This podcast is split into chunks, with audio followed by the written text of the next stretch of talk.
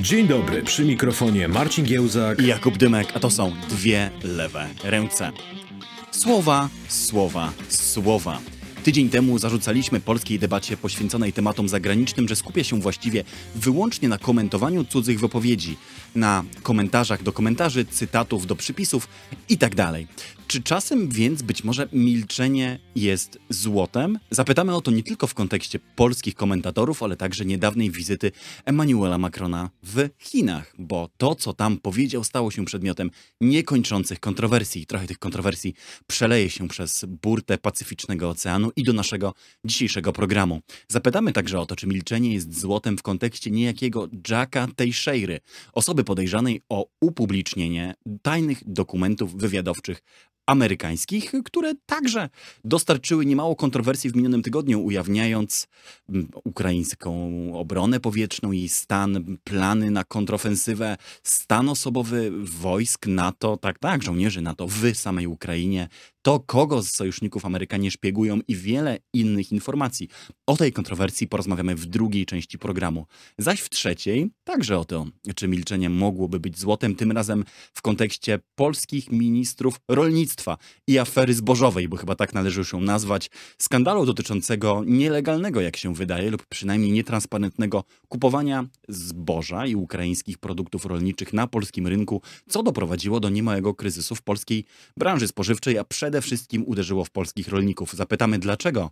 Polscy ministrowie najpierw mówili, najładniej mówiąc, nieprawdę, e, a później długo kluczyli, by wreszcie przyznać, że afera, o istnieniu której mówiło się od dawna, naprawdę jest aferą i nie została wymyślona. Zanim jednak zaczniemy, a właściwie zaczniemy od pytania, bez którego ten cały odcinek nie miałby sensu. Drogi Marcinie, dlaczego Emmanuel Macron zdradził Zachód i sprzedał Tajwan w Pekinie Chińczykom? I tak właśnie wygląda z grubsza każdy wywiad, którego ja udzielam na temat Francji. Znaczy najpierw jest e, sekwencja pytań z tezą, e, a potem dziękujemy za uwagę. E, a jeszcze, żeby było gorzej, te pytania z tezą zawsze odnoszą się do jakiejś wypowiedzi.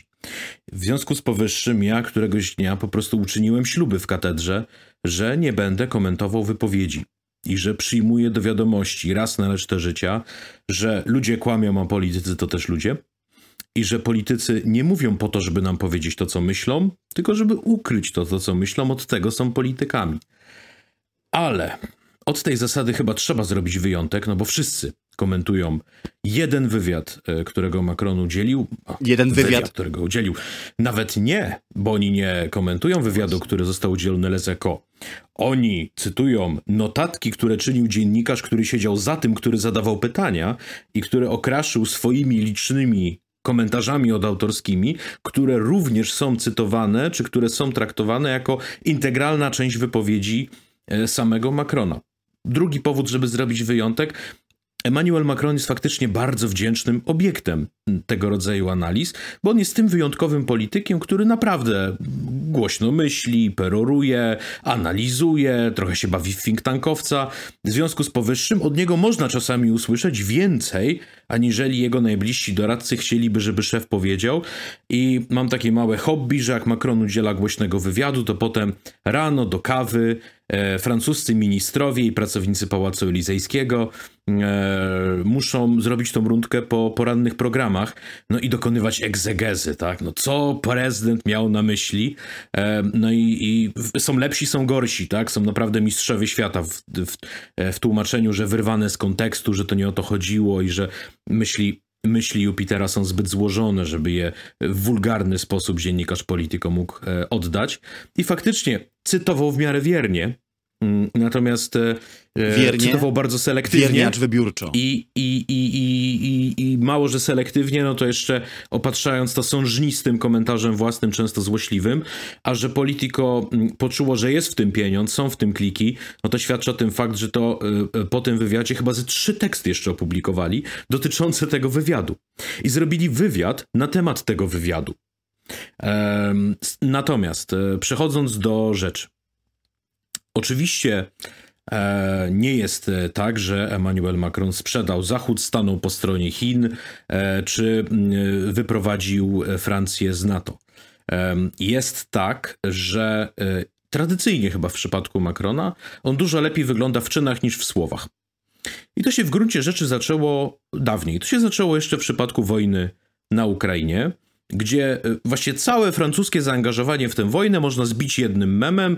E, dzwonił do Putina i miał kilka bardzo niezręcznych wypowiedzi, typu, e, że Rosjanie i Ukraińcy to bratnie narody, czy, mm, czy że no, zastanawia się, czy kryterium ludobójstwa w ściśle prawnym ujęciu stosuje się do tego, co wydarzyło się w Buczy, bo zgodnie z artykułem 47 ustęp 3 tam jest pewna wątpliwość i tak dalej. Tak, żaden normalny polityk tak nie mówi, ale Macron nie jest, nie jest normalnym politykiem. Ty, Marcinie, masz. Więc co mamy? E, to tylko powiem jasne, szybko. Co jasne. mamy, jeżeli chodzi o, o, o. Zacznę od Ukrainy i przejdę szybko do Chin. Zwróćcie uwagę Państwo na jedną rzecz. Jak patrzymy na realne francuskie zaangażowanie, no to widzimy wysyłkę ciężkiej artylerii, Cezary TRF-1. 25% całej francuskiej ciężkiej artylerii poszło na Ukrainę. Minister Kuleba powiedział, odegrało to kluczową rolę w przełamaniu frontu. Mamy y, wysyłkę czołgów lekkich e, AMX-10, o których minister Reznikow powiedział, że to one mm, e, przełamały z kolei niemożność Zachodu w dostarczaniu zachodnich konstrukcji.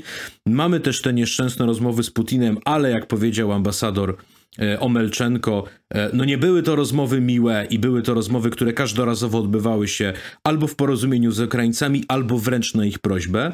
A jak te rozmowy wyglądały, to po części wiemy, bo przecież zostały odtajnione. No i mamy na przykład Bucze, gdzie Macron się głośno zastanawiał, czy to były zbrodnie, czy nie były, ale to francuska prokuratura, to francuska żandarmeria zabezpieczała dowody tychże zbrodni i ostatecznie to francuski rząd powiedział, że Putin powinien stanąć przed Trybunałem Sprawiedliwości. I tu mamy bardzo podobne zjawisko. To znaczy, Macron mówi, że nie powinniśmy dawać się wmieszać w konflikt, który nie jest nasz. Krótko mówiąc, jak będzie nasz, to już się możemy dać wmieszać. Ale nie chcemy, żeby to Amerykanie decydowali. I nie chcemy, żeby to Chińczycy decydowali. My bronimy status quo. Taki był z grubsza sens jego wypowiedzi, którą odebrano jako w tym konflikcie jesteśmy po stronie Chin. Jak Chińczycy będą chcieli zająć Tajwan, powodzenia. Tymczasem kiedy posłuchamy ministra spraw zagranicznych Tajwanu, Josepha Wu, to on w niedawnym wywiadzie mówi: Współpraca z Francją układa się świetnie. Niedługo nas odwiedzą francuscy parlamentarzyści, którzy z najwyższymi władzami w Tajpej będą rozmawiać. Bardzo doceniamy sposób, w jaki Francja jest zaangażowana e, w ciśnienie tajwańskiej, dbając o swobodę żeglugi i sposób, w jaki jest zaangażowana militarnie. No i żeby nie być gołosłownym, ledwo dzień po wypowiedziach Macrona, co widzieliśmy? Widzieliśmy francuską fregatę, która w sam środek chińskich ćwiczeń e, wojennych. Mających Tajwan zastraszyć wpłynęła i dopłynęła ostatecznie do portu w Korei Południowej. E, widzimy wypowiedź Johna Kirby'ego, który w imieniu Białego Domu mówi: nie ma problemu. E, Francuzi cały czas z nami współpracują bardzo blisko na Pacyfiku. E, ćwiczymy się w interoperacyjności, nie tylko my, ale także Francja i Australia, Francja i Japonia, Francja i Indie i bardzo cenimy ich zaangażowanie e, wojskowe na tym terenie. To samo mówi nasz szef Biura Bezpieczeństwa Narodowego Jacek Siewiera, który mówi, że jakby dla niego bottom line jest taki, że no w momencie kryzysowym to francuska marynarka wojenna jest, jest w, na miejscu i mówi też, że ostatni raz jak był w Paryżu, to się w drzwiach minął z amerykańskim czterogwiazdkowym generałem i, że tak powiem, współpraca atlantycka kwitnie. I co mówi Zbigniew Rau w expose, że musimy współpracować z Francją. Gdzie trzeba to krytykuje, gdzie trzeba wskazuje obszary wspólnego interesu, ale mówi naprawdę spokojnie i poważnie. Tego samego nie mogę powiedzieć o dziennikarzach. Ty masz, Marcinie, takie doświadczenie w tłumaczeniu ludziom wypowiedzi Macrona, jego prawdziwych intencji i tego, co autor miał na myśli, że Francja powinna dać ci to honorowe obywatelstwo, o ile nie zaciągnąć cię w ramach Legii Cudzoziemskiej do obrony dobrego imienia Republiki w ogóle na wielu różnych językach i na wielu różnych arenach. Albo bo... powinni mnie przyjąć do Konfederacji. Ponieważ umiejętność takiego wytłumaczenia wypowiedzi szefa, żeby wyszło, że nie powiedział, co powiedział, tam jest wysoko ceniona. Mało tego, ja sądzę, że jest w ogóle warunkiem przetrwania. Jeżeli ktoś nie posiada tej umiejętności mówienia, co król naprawdę miał na myśli, to w Konfederacji długo nie wytrzyma, bo tak już się tam uprawia politykę. No ale e, wracając do tego, co najważniejsze dziś, czyli do e, Francji, wizyty Emmanuela Macrona w Chinach i jej globalnej recepcji, to zacznę od tego, co zrobił serwis Politico, bo zrobił moim zdaniem dość bezpardonową ustawkę. Ty powiedziałeś o tym w kilku zdaniach, ale ja pozwolę sobie to rozwinąć. Otóż serwis Politico pod hasłem wywiadu z prezydentem Francji opublikował tak naprawdę pojedyncze wypowiedzi tegoż prezydenta Francji, opatrzone złośliwym lub tendencyjnym komentarzem. Wszyscy możemy sobie, jak sądzę, wyobrazić, jak wyglądałyby wywiady z politykami, gdyby robić w Polsce to samo. Gdyby Gazeta Polska na przykład przeprowadzała, cudzysłów, rozmowę z Donaldem Tuskiem, która byłaby oparta na kilku wyrwanych z kontekstu lub nie, lub całkiem prawdziwych wypowiedziach przewodniczącego, która każda była opatrzona komentarzem w rodzaju powiedział Donald Tusk, brzmiąc jak sojusznik Władimira Putina, lub powiedział Donald Tusk, powielając znaną propagandową linię Pekinu. Nie przesadzam e, zbytnio, tak naprawdę wy wyglądał ten wywiad. W pewnym momencie, gdy pojawia się, owszem, znowu niestety jak na Macrona, nieprzejrzysta, nie do końca jasna wypowiedź na temat eksterytorializacji dolara. Ja rozumiem o co mu chodziło, no ale jego obowiązkiem jako polityka jest mówić tak, by nie tylko jego zawodowi słuchacze wiedzieli o co mu chodziło. To Polityko opatrzyło tę wypowiedź komentarzem, że Macron w gruncie rzeczy powtarza najważniejszy postulat e, w Pekinu, Moskwy i w ogóle jest rzecznikiem państw objętych sankcjami. Tak mniej więcej wyglądał ten materiał. Co więcej, mhm. kończył się on. Choć sam na nie sankcje nakłada. Tak, tak, no to jest fenomenalne w ogóle. Francja, Francja, która nakłada e, sankcje, wysyła czołgi e, do Ukrainy, pomaga militarnie, co więcej stara się być obecna w wielu inicjatywach transatlantyckich, nagle byłaby na arenie międzynarodowej rzecznikiem państw objętych sankcjami i rzecznikiem Pekinu i Moskwy. No ale cóż, nędza polskiej debaty polega na tym, że wiele osób u nas w to uwierzy. Ale wywiad ten, materiał ten, przepraszam, kończy się takim sformułowaniem, taką notą, e, która mówi, że Francja, to jest ostatnie zdanie tego tekstu, Francja jest jednym z państw, które pomagają Ukrainie mniej niż inni. Doskonałe, bo w ten sposób można kończyć każdy tekst o Stanach Zjednoczonych. Stany Zjednoczone są państwem, które pomaga Ukrainie mniej niż inni. Bo na przykład Estonia czy Polska w skali swojego PKB przeznaczają więcej pieniędzy na pomoc Ukrainie niż Tak, Stany Zjednoczone. ale tu się od razu uczepię, bo wystawiłeś mi piłkę. Ja jestem już naprawdę zmęczony tą rozmową o w stosunku do swojego PKB, bo ona kompletnie wykoleja debatę i sprawia, że żyjemy w nierzeczywistości którą media dla nas kreują. E, odniosę się do tego, e, biorąc ten przykład ukraiński, który podałeś w tej chwili. Mm, mówi się na przykład, no w stosunku do swojego PKB, no to Francja daje mniej niż Łotwa, ergo Łotwa daje więcej niż Francja. Tylko ludzie, uprzytomnijmy sobie jeden fakt. Miasto Paryż ma większe PKB niż Polska, a Francja ma większe PKB niż całe Trójmorze razem wzięte. Nie trochę większe, ponieważ PKB całego Trójmorza wynosi 2,29 biliona euro, a PKB Francji wynosi 3,66 biliona. To znaczy, że żeby Trójmorze razem wzięte gospodarczo Francję przegoniło, musiało, musiałyby się te poszczególne gospodarki roz, rozrosnąć o ponad 50%. Jak weźmiemy PKB per capita, to będzie jeszcze gorzej, bo w przypadku Trójmorza to jest trochę ponad 20 tysięcy euro na głowę, a w przypadku Francji to jest 50 tysięcy euro na głowę. To samo jest z wydatkami zbrojeniowymi. Słucham ostatnio, przygotowując się do tej rozmowy, patrzyłem jak reagują dziennikarze. Igor Jankę rozmawia z Jędrzejem Bieleckim i mówi, no można się zgodzić z Macronem, że Europa powinna stanąć na własnych nogach, więcej wydawać na zbrojenia, e, uniezależnić się energetycznie, tak ale co Francja robi w tej dziedzinie? No na przykład to, że się nigdy nie uzależniła energetycznie od Rosji, no na przykład to robi. Natomiast druga rzecz, którą mówi, no nie zwiększa wydatków na zbrojenia. Naprawdę tak trudno znaleźć informację, że zwiększa o 40%? Trudno. Trudno w Polsce. Bo to jest wszędzie i we wszystkich mediach anglojęzycznych również. Mm, czy na przykład w tym samym wywiadzie Francja wobec Rosji jest bezbronna. Z czwartym największym arsenałem nuklearnym na świecie jest bezbronna. Znaczy, w którym momencie my łapiemy jakiś kontakt mm, z rzeczywistością, albo wydaje mniej niż Polska. Wydaje dwa razy więcej niż Polska. Dwa razy więcej niż Polska e, tylko wydaje mniej proporcjonalnie do swojego PKB. Owego PKB, które jest większe niż całego Trójmorza razem wziętego. I teraz zróbmy szybki żabi skok na, e, na Indo-Pacyfik. E, no, ja rozumiem po części Macrona, kiedy on powiedział gniewnie w Holandii, że e, Francja nie będzie pouczana przez nikogo odnośnie Pacyfiku. No bo to faktycznie jest trochę niezręczna sytuacja.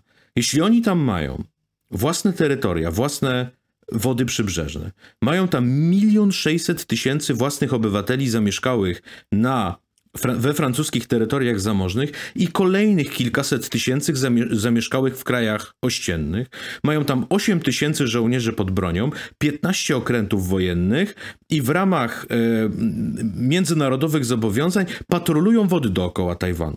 Ze wszystkimi tego konsekwencjami, że jak się trzeba będzie strzelać, to oni to będą robić. No i w tej mierze, jak rozumiem, mają odebrać lekcje od Łotwy, od Bułgarii, e, od Estonii, E, które im powiedzą, że nie, wy jesteście niewiarygodni militarnie, my to zrobimy? Czym? Jak e, Francuzi wysłali kolejnych 300 żołnierzy do Estonii, to musieli zapłacić za to, żeby ci żołnierze mieli gdzie się ulokować, ponieważ Estończycy powiedzieli, że im się pieniądze skończyły. Raz jeszcze, a czy zacznijmy rozmawiać realnie, a nie tylko o uczuciach i wrażeniach. Czy kraje naszego regionu w odpowiedzi na to, co mówią po, wy, po wywiadzie Macrona. Powiedzą, rozwiązujemy format 14 plus 1 z Chinami? Bo nie rozmawia się z dyktatorami? Bo nie handluje się z dyktatorami? Czy kraje naszego regionu przestaną handlować z Chinami? Czy kraje naszego regionu naprawdę, e, jeżeli doszłoby do chińskiej agresji przeciwko Tajwanowi, pójdą z Chinami na wojnę? Wystawią żołnierzy? Wyślą flotę? Jaką flotę? Kto w naszym regionie ma marynarkę wojenną? W naszym regionie większość krajów ma więcej admirałów niż okrętów. Więc przychodzi taki moment jakiejś twardej weryfikacji. I e, nie jestem zawzięty, jeśli chodzi o kraje środkowo-wschodniej Europy. Ten sam problem mają Niemcy. Annalena Baerbock jedzie do Chin, zgadza się ze wszystkim e, z Chińczykami, poza tym, że gdzieś na boku rzuciła parę zdań, że prawa człowieka i tak dalej, i że my nie pozwolimy, jeśli chodzi o Tajwan. A czym nie pozwolicie? Czy wy tam nie macie żaglówki? Jakie, jaka wasza opinia ma znaczenie, jeżeli nie jesteście w stanie nic wrzucić do puli? Jesteście jak pokarzysta, który mówi: Nie mam pieniędzy, nie mam żetonów, ale będę grał ostro. Więc znowu musi przyjść jakiś moment urealnienia, który nie przychodzi, i dlatego każdy może powiedzieć mniej więcej, co czuje. E, no i ostatnia rzecz a propos Politico. Piękne zestawienie artykułów Deutsche, e, z Deutsche Welle i z Politico. E, Annalena Baerbock wybiera się do Chin, i w Deutsche Welle lead głosi Baerbock na jednej stronie z Macronem. On the same page with Emmanuel Macron. Politico. E, e, Baerbock przyjechała ripostować i kontrować efekty tam katastrofalnej wizyty Macrona i tak dalej. Bo powiedziała te dwa zdania, że prawa człowieka. Żyjemy w pewnej nierzeczywistości. Mało kto wie, że z różnych francuskich terytoriów zamorskich jednym z najdalej położonych na wschód są Skierniewice i dlatego tam dociera francuska prasa i informacje o tym, jak francuski rząd naprawdę postępuje, a cała reszta Polski jest odgrodzona takim, taką żelazną kurtyną, przez którą nie przebijają się, to jest nasza prawdziwa żelazna kopuła, informacje korzystne dla Francji lub Republiki Federalnej Niemiec lub niekorzystne dla Stanów Zjednoczonych. I to bardzo wiele, jak sądzę, tłumaczy w ogóle o stanie polskiej debaty. Ty żyjesz... Kozietulski był ze Skierniewic. Ty żyjesz w, w eksterytorialnej enklawie, do której dociera ta wiedza, Marcin. I dlatego, i tak, dlatego tylko, możesz tylko się nią pozwól, z pozwól że, że powiem jedną rzecz, bo ja często słyszę przy okazji tego, że jestem frankofilem, co w polskiej debacie jest czymś w rodzaju Belgii, tak? To jest jak pedofil, to wskazuje na jakieś zboczenie. Ja zawsze odpowiadam na to jedno. Um, czy autor tych słów jest w stanie zacytować jeden mój pozytywny artykuł o polityce zagranicznej Macrona? Jeden od 2017 roku. Pierwszy napisałem w 2017 roku dla kultury liberalnej i był bardzo krytyczny. I, e, i tak zwaną suwerenność strategiczną Europy krytykuję od samego początku. I rozliczne rzeczy. Tylko moja definicja frankofila jest taka. Frankofil to człowiek, który nie kłamie na temat Francji. No i te definicje wypełniasz y, moim zdaniem Kom kompletnie. Ale poczekaj, bo widzisz, y, przerwałeś mi tym gorącym monologiem, za co jestem zresztą bardzo wdzięczny, bo on był konieczny, ale nie, nie skończyłem nawet y, y, omawiać mojej działki, czyli dziennikarskiego podejścia brukselskiego serwisu, bo Politico po tym, jak już wylało na Macrona... Bruksel to jest Ringe, Laxter, Springer, kolego. Jeszcze, co gorsza, jeszcze psujesz mi anegdoty, wiesz? ja jestem... Nieprzyjaciel narodu naszego. Ja jestem jako te Chiny, potężne, aż spokojne, a ty jak ta motorówka łotewskiej marynarki wojennej, która patroluje cieśninę tajwańską. I... Albo jak Macron, który się nie może zamknąć po prostu. To prawda. I to, to was łączy. Upodobanie do francuskiej literatury, e, czytanie wielu książek, cytowanie myślicieli i tendencja do długich, acz szczerych monologów. Ale kończąc tę dygresję, co zrobiło Politico? Jak już wylało na głowę Macrona to, co wylało, to pod samym tekstem zamieściło adnotację, że Pałac Elizejski, domagając się autoryzacji, próbował złamać standardy redakcyjne serwisu Politico, a co więcej, wyciął jak najbardziej szczere wypowiedzi Emmanuela Macrona o Tajwanie. Ja w moim tekście, który poświęciłem tej aferze, zapytałem pytanie otwarte do redaktorów Politico. Jeżeli autoryzacja wypowiedzi polityków łamie ich standardy redakcyjne, to dlaczego godzą się na wywalanie z wywiadu najważniejszych fragmentów?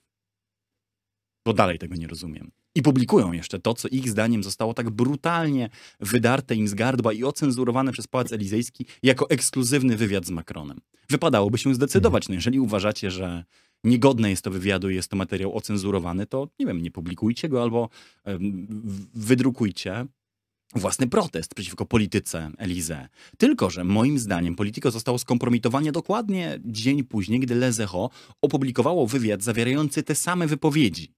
Więc mogliśmy, jak sądzę, uzyskać wgląd w to, jakie rzekomo niezwykle kontrowersyjne, straszne, trudne i prawdziwe wypowiedzi o Tajwanie Macrona musiały zostać e, rzekomo e, redaktorom Politico ocenzurowane. I okazuje się, że Macron w tym wywiadzie, cudzysłów, nieocenzurowanym, wypada lepiej niż w tym, który rzekomo dla dobra Macrona musiał być cenzurowany w Politico. Tak, i jeszcze jedna rzecz, że to, co przedstawiano jako szokujące nowe wyznania Macrona, to są rzeczy, które on mówi od wykładu na Sorbonie w 2017 roku. Tak.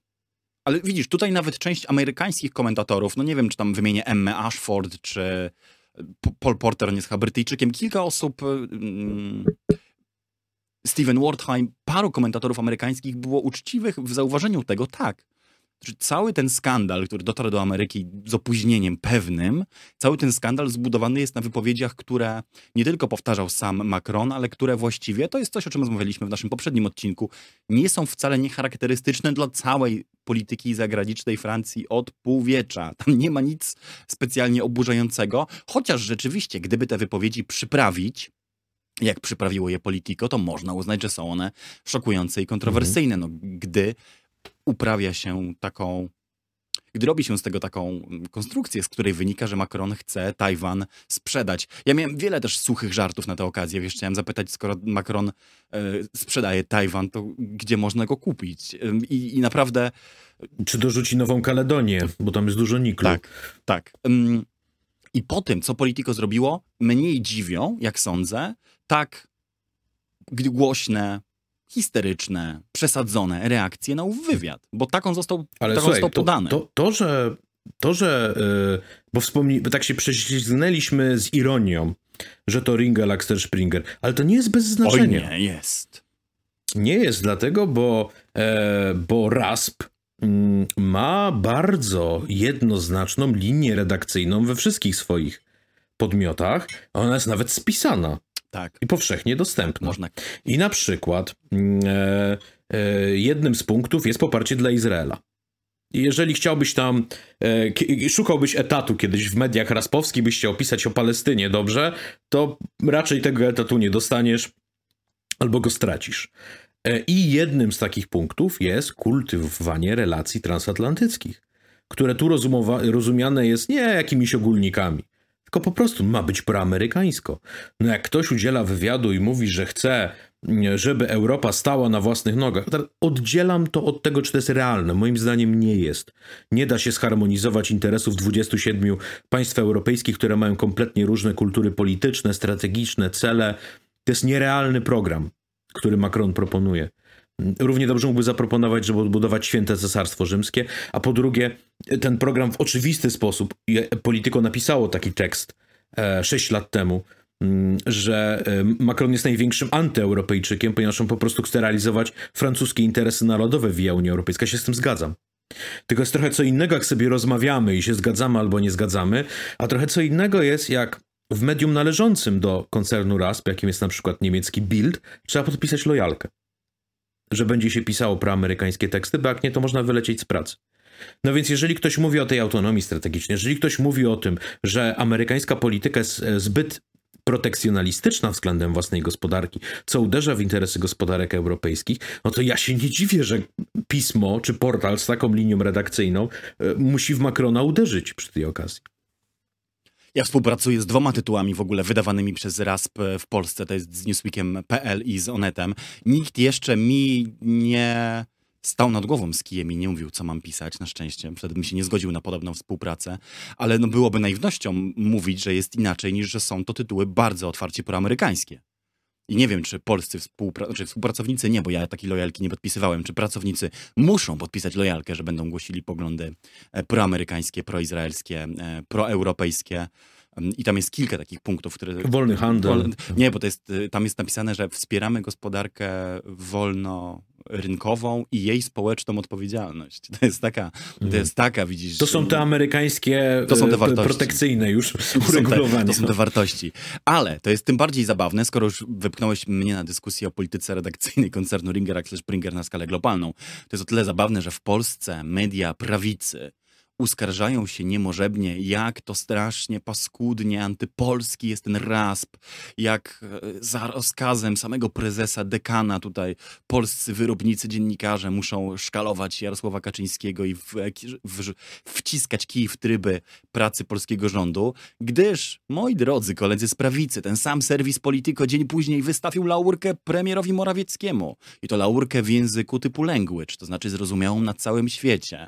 I to moim zdaniem przemawiającą do tego świata bardziej niż okładki e, tygodnika w sieci czy Gazety Polskiej, bo mhm. Politico nazwało Morawieckiego antymakronem w Waszyngtonie, politykiem, który jedzie do przywódcy wolnego świata, chociaż tutaj konkretnie rzecz biorąc do jego zastępczyni Kamali Harris, by zatrzeć złe wrażenia po Macronie i pokazać, że Europa nie jest tak jak prezydent Francji naiwna. I ze stron Politico pysznił się świetnie sfotografowany, dobrze wykadrowany, ubrany w modny garnitur premier Morawiecki. I wisiał ten tekst, dodam dla Państwa, nie jeden dzień, ale tak zdobił stronę główną serwisu Politico na w języku angielskim przynajmniej dobę, tak żeby sobie ludzie w mhm. różnych strefach czasowych zdążyli przyswoić twarz premiera Morawieckiego i to, że jest on anty-Macronem. Moim zdaniem w kontekście tego tygodnia większej laurki Morawieckiemu na łamach Politico przynajmniej wystawić nie można było. Stąd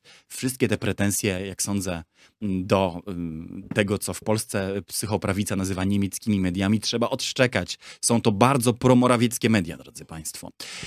No i takie, wiesz, szwajcarsko-amerykańskie też, nie? Tak, e, tak, tak. W ramach tej bycia, czy nie wiem, może jak połączysz Szwajcara z Amerykaninem, to wychodzi Niemiec, ale, um, ale y, to jest jeden paradoks. Jest jeszcze, jest jeszcze jeden paradoks, nie? że, że RASP może być czasami dobry i w ogóle Niemcy mogą być dobrzy.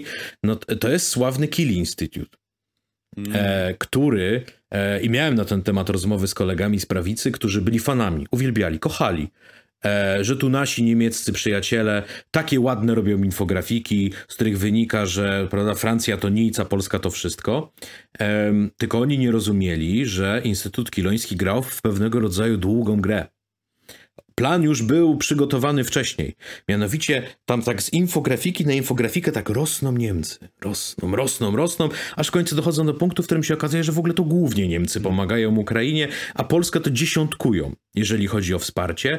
I wtedy widziałem te teksty pisane przez N. Applebaum i innych ekspertów, którzy mówili, no co chcecie od Niemiec? Najbardziej autorytatywne źródło, które sami cytowaliście. Mówi w sposób jednoznaczny, że Niemcy pomagają najbardziej w Europie, co oczywiście jest bzdurą, dlatego, bo Kiel ma rozpisaną metodykę pod Niemcy. Mianowicie e, mierzy on to, co ktoś realnie wysłał, z tym, co obiecał, i to, co obiecał, wlicza do statystyk, a nikt tyle nie dał, ile Niemcy obiecali, a z kolei to, co dano, kwalifikuje kompletnie dowolnie. To znaczy, można na przykład powiedzieć, na zasadzie absolutnej uznaniowości, że nie znajduje dostatecznych dowodów, nie znajduje oficjalnego potwierdzenia, że coś wysłano. I tak na przykład nie znaleźli dostatecznych dowodów, że Polska wysłała czołgi.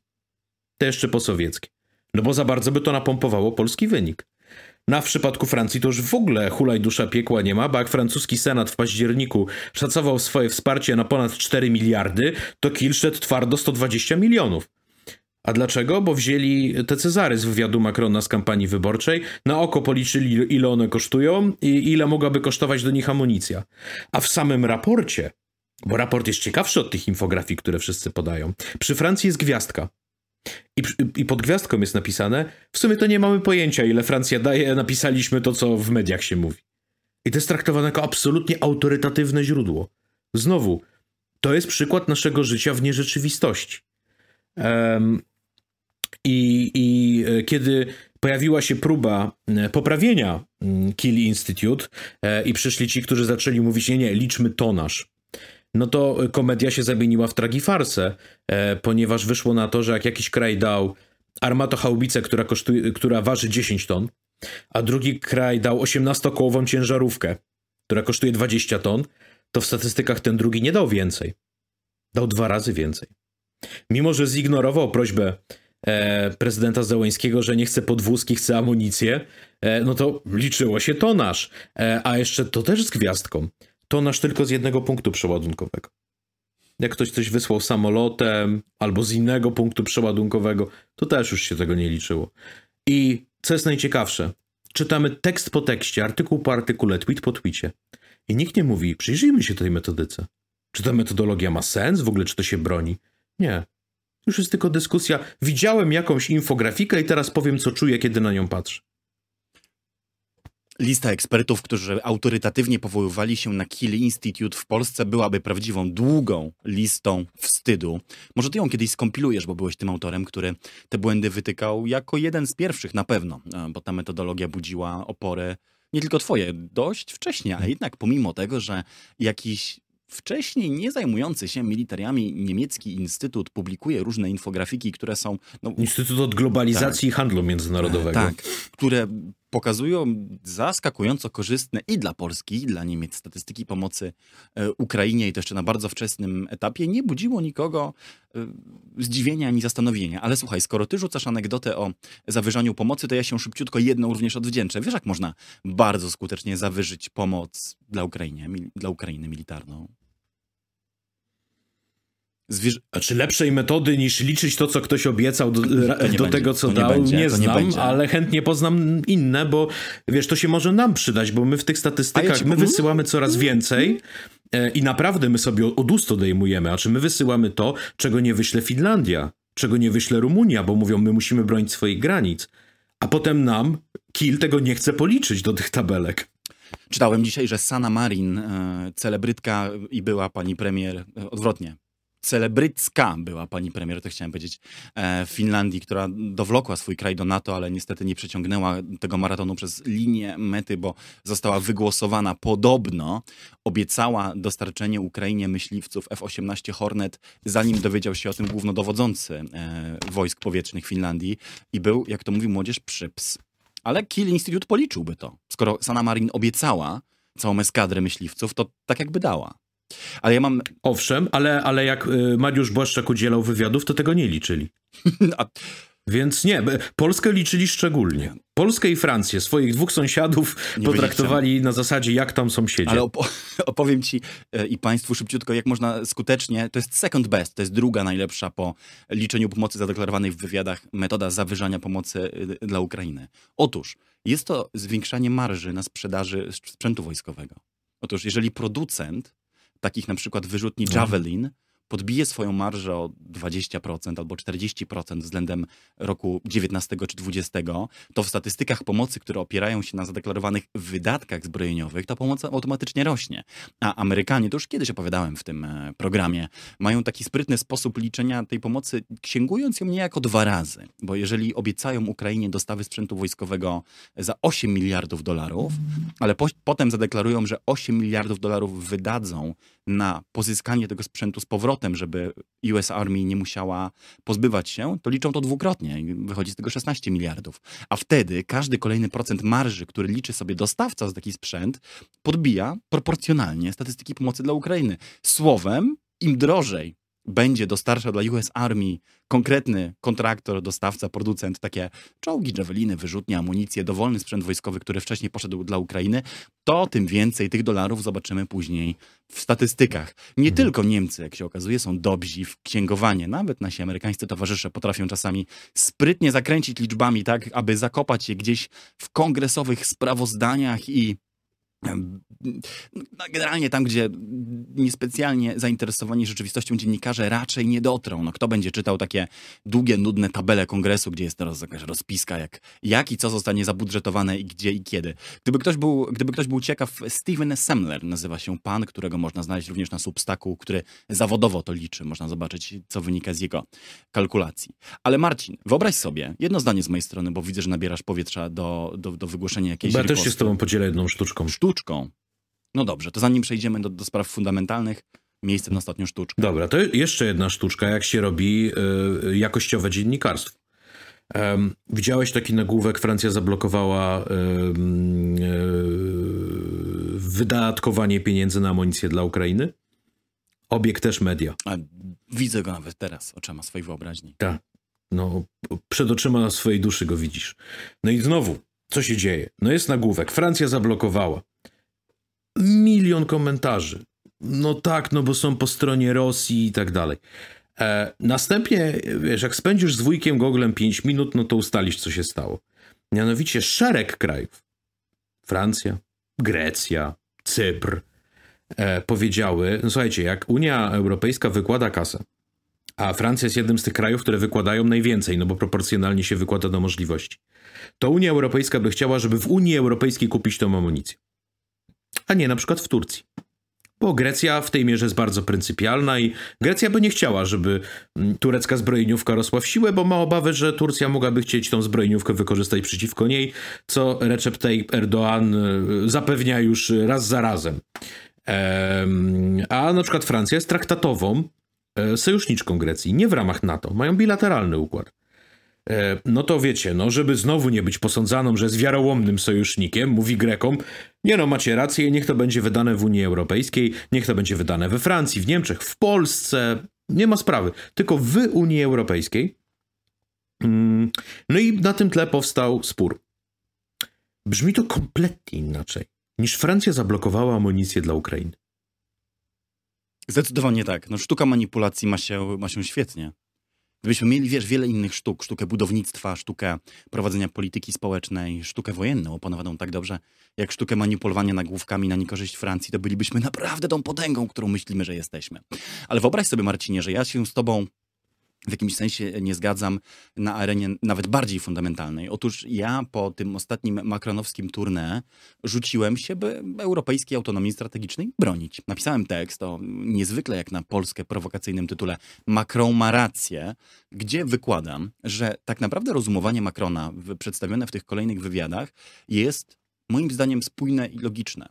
I nawet na poziomie tego zdania, jednego zdania, które budziło największe kontrowersje na temat niebycia wasalem y, żadnej ze stron w razie konfliktu o Tajwan i nie zgadzania się na kalendarz eskalacji, który byłby dla Europy niekorzystny, nawet na tym poziomie, moim zdaniem, Macron ma rację. Bo cóż on mówi, gdyby dokonać rozbioru tego zdania? Otóż mówi, że gdyby doszło, nie, mówi po pierwsze, że niekorzystne jest przyspieszanie ewentualnej konfrontacji na Pacyfiku.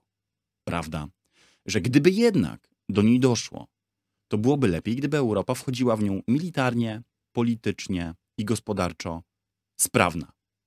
Zgoda, prawda, moim zdaniem. I wreszcie po trzecie, musi być zatem tak, aby Europa była w stanie zaangażować się w ewentualny konflikt na Pacyfiku na własnych zasadach, nie będąc do tego zmuszona, aby grać na warunkach jednej ze stron tego konfliktu. On, co ważne, powtarza jednej ze stron, to znaczy nie, że jak niektórzy polscy komentatorzy twierdzą, domaga się równego dystansu do Chin i USA, albo że chciałby być takim trzecim biegunem między Chinami a USA. Nie, Nie, no, jak francuska flota zacznie patrolować Zatokę Meksykańską, to powiem, że faktycznie jest coś na rzecz. Równolegle, tak, na zasadzie jak zrobi takie dwa kontyngenty, jeden będzie okrążał Amerykę i Kanadę, prawda, od, e, od strony atlantyckiej, a drugi groził Chinom od strony pacyficznej. Wtedy powiemy, że Francja idzie drogą środka.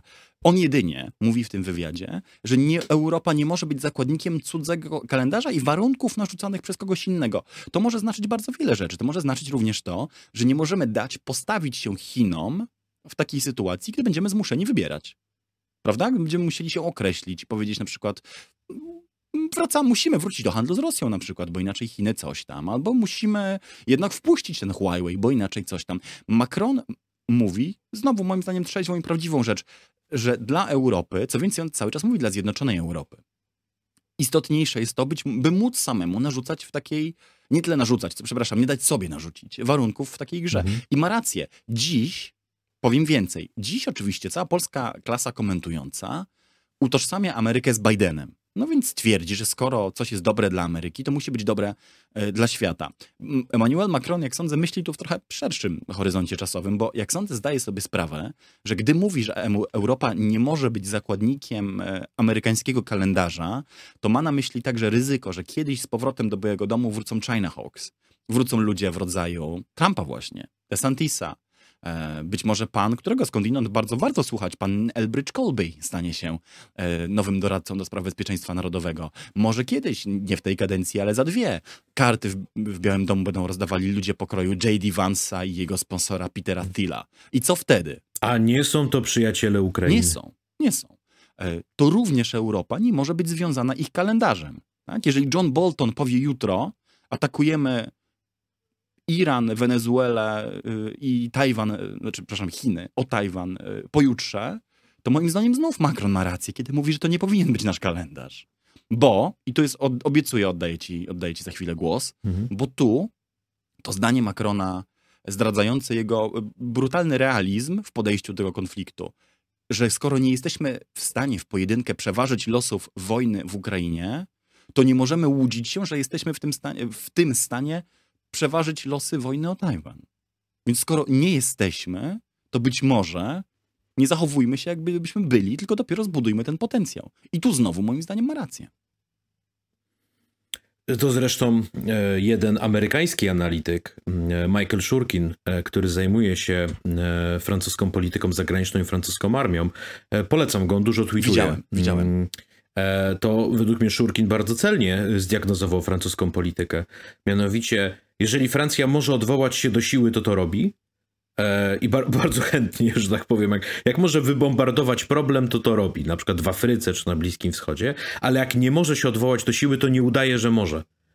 Mm, To znaczy, Francja patrzy na kraje, które realnie nie używają armii, e, jak na kraje, które po prostu nie wiedzą, o czym mówią. No bo oni wiedzą, znaczy zakopać się na 9 lat na pustyni w Mali. No i mają świeże wspomnienia wojen, w których giną nie pojedyncze osoby, a dziesiątki czy setki tysięcy ludzi, tak? Mówię tu o Indochinach, mówię o Algierii. E, e, no, żyją jeszcze ludzie, którzy brali w nich udział.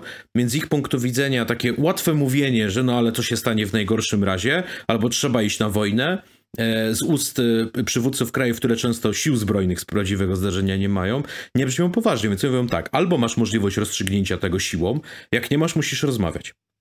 E, Według mnie dość ciekawa obserwacja e, Szurkina. E, Druga rzecz, mm, e, podobno, ale to daje jakby w ogromny cudzysłów, bo to jest coś na zasadzie ludzie na mieście mówią, że Macron miał powiedzieć, że Biden jest anomalią. To znaczy, że strukturalnie amerykańska klasa polityczna i klasa dyskutująca już dojrzały do wygaszenia swoich zaangażowań europejskich, do pogłębienia swojego izolacjonizmu i ewentualnie do skupienia się na teatrze pacyficznym, całą resztę e, odsuwając na bok i że miał na przykład zwracać uwagę na to, że poli- pewne elementy polityki Trumpa, na przykład jeśli chodzi o protekcjonizm gospodarczy, zostały utrzymane przez Bidena. E, W związku z powyższym ich kalkulacja jest taka, a może nawet ich nadzieja, mówię teraz o Macronie, jest taka, że republikanie wygrają, że pchną Amerykę na inne tory i wtedy on będzie mógł się odwrócić do Europejczyków i powiedzieć: O, widzicie, od początku miałem rację. To będzie swego rodzaju samospełniająca się przepowiednia. Zostaliśmy sami, a skoro jesteśmy sami, no to musimy się między sobą dogadać. No a skoro się musimy dogadać, no to wiecie, my jesteśmy w Radzie Bezpieczeństwa ONZ stałym członkiem, my mamy bombę atomową, my mamy w tej chwili największą armię e, w Europie. Swoją drogą, jak mówimy, że Polska buduje największą armię lądową w Europie, się czasami dookreśla lądową, tak? No, nie będziemy mieli wielkiej floty ani wielkiego lotnictwa. Największą armię lądową w Europie budujemy. A kto ma dzisiaj największą armię lądową w Europie? W Unii Europejskiej, przepraszam. No właśnie Francja. Więc no oni mówią, my mamy realnie te atuty, no to trochę naturalne, że wokół nas by się to wszystko miało e, budować. Zresztą i ta francuska intencja jest czytelna dla innych. E, już Karol Marx powiedział, że jest umiejętnością Francuzów przedstawiać swoje własne partykularne interesy jako ogólnoludzkie dążenia.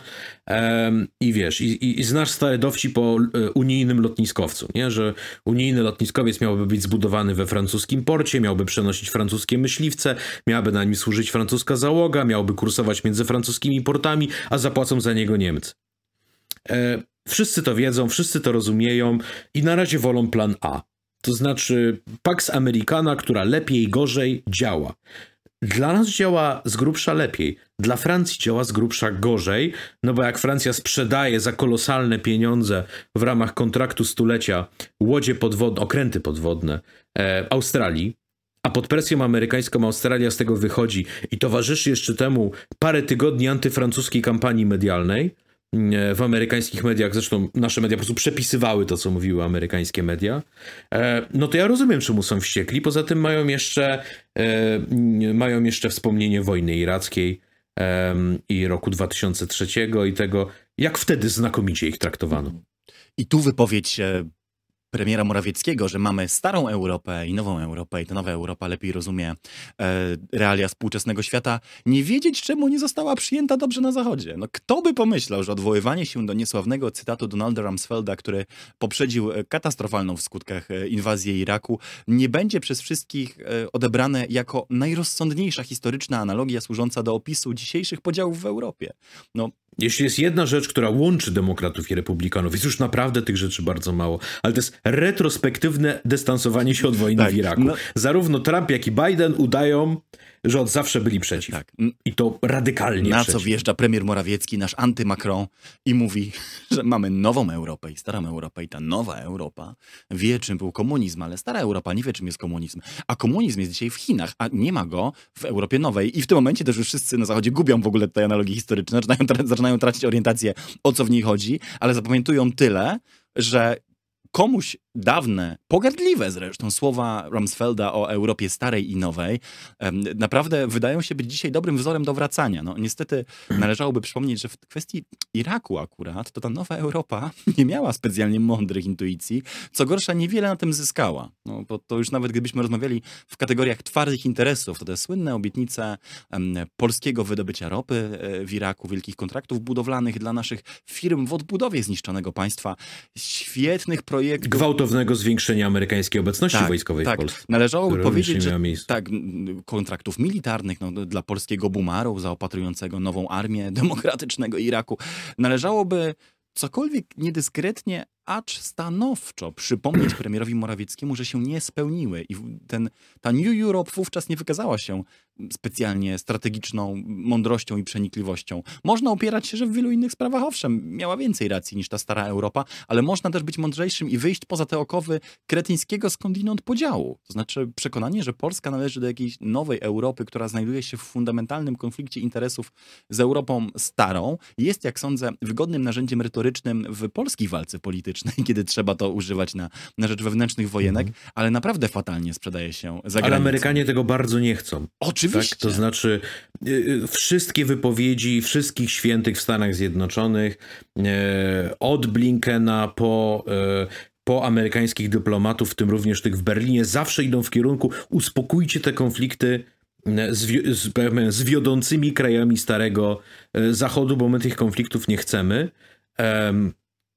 I, I mało tego, też pamiętajmy o tym, że nie jest przypadkiem, że John Kirby tak strasznie tonował nastroje po tych wypowiedziach Macron. Przecież one mu się nie podobały, to jest oczywiste. One były, one były przesadnie skupione na tym, żeby powiedzieć coś dystansującego się od Stanów Zjednoczonych, no ale jednocześnie mm, e, e, Stany Zjednoczone i Francja są sojusznikami, no a już pisanie tego rodzaju nonsensów, jakie pisze Politico w swoim tekście, że za czasów de Gaulle'a e, Francja e, e, była, zachowywała równo odległości od Związku Sowieckiego od Stanów Zjednoczonych. Tak, kiedy de Gaulle powiedział Kennedy'emu, że jak przyjdzie do wojny nuklearnej, to oczywiście Francja będzie zrzucała bomby na Związek Sowiecki, czy kiedy Mitterrand w czasie kryzysu eurorakiet był największym jastrzębiem.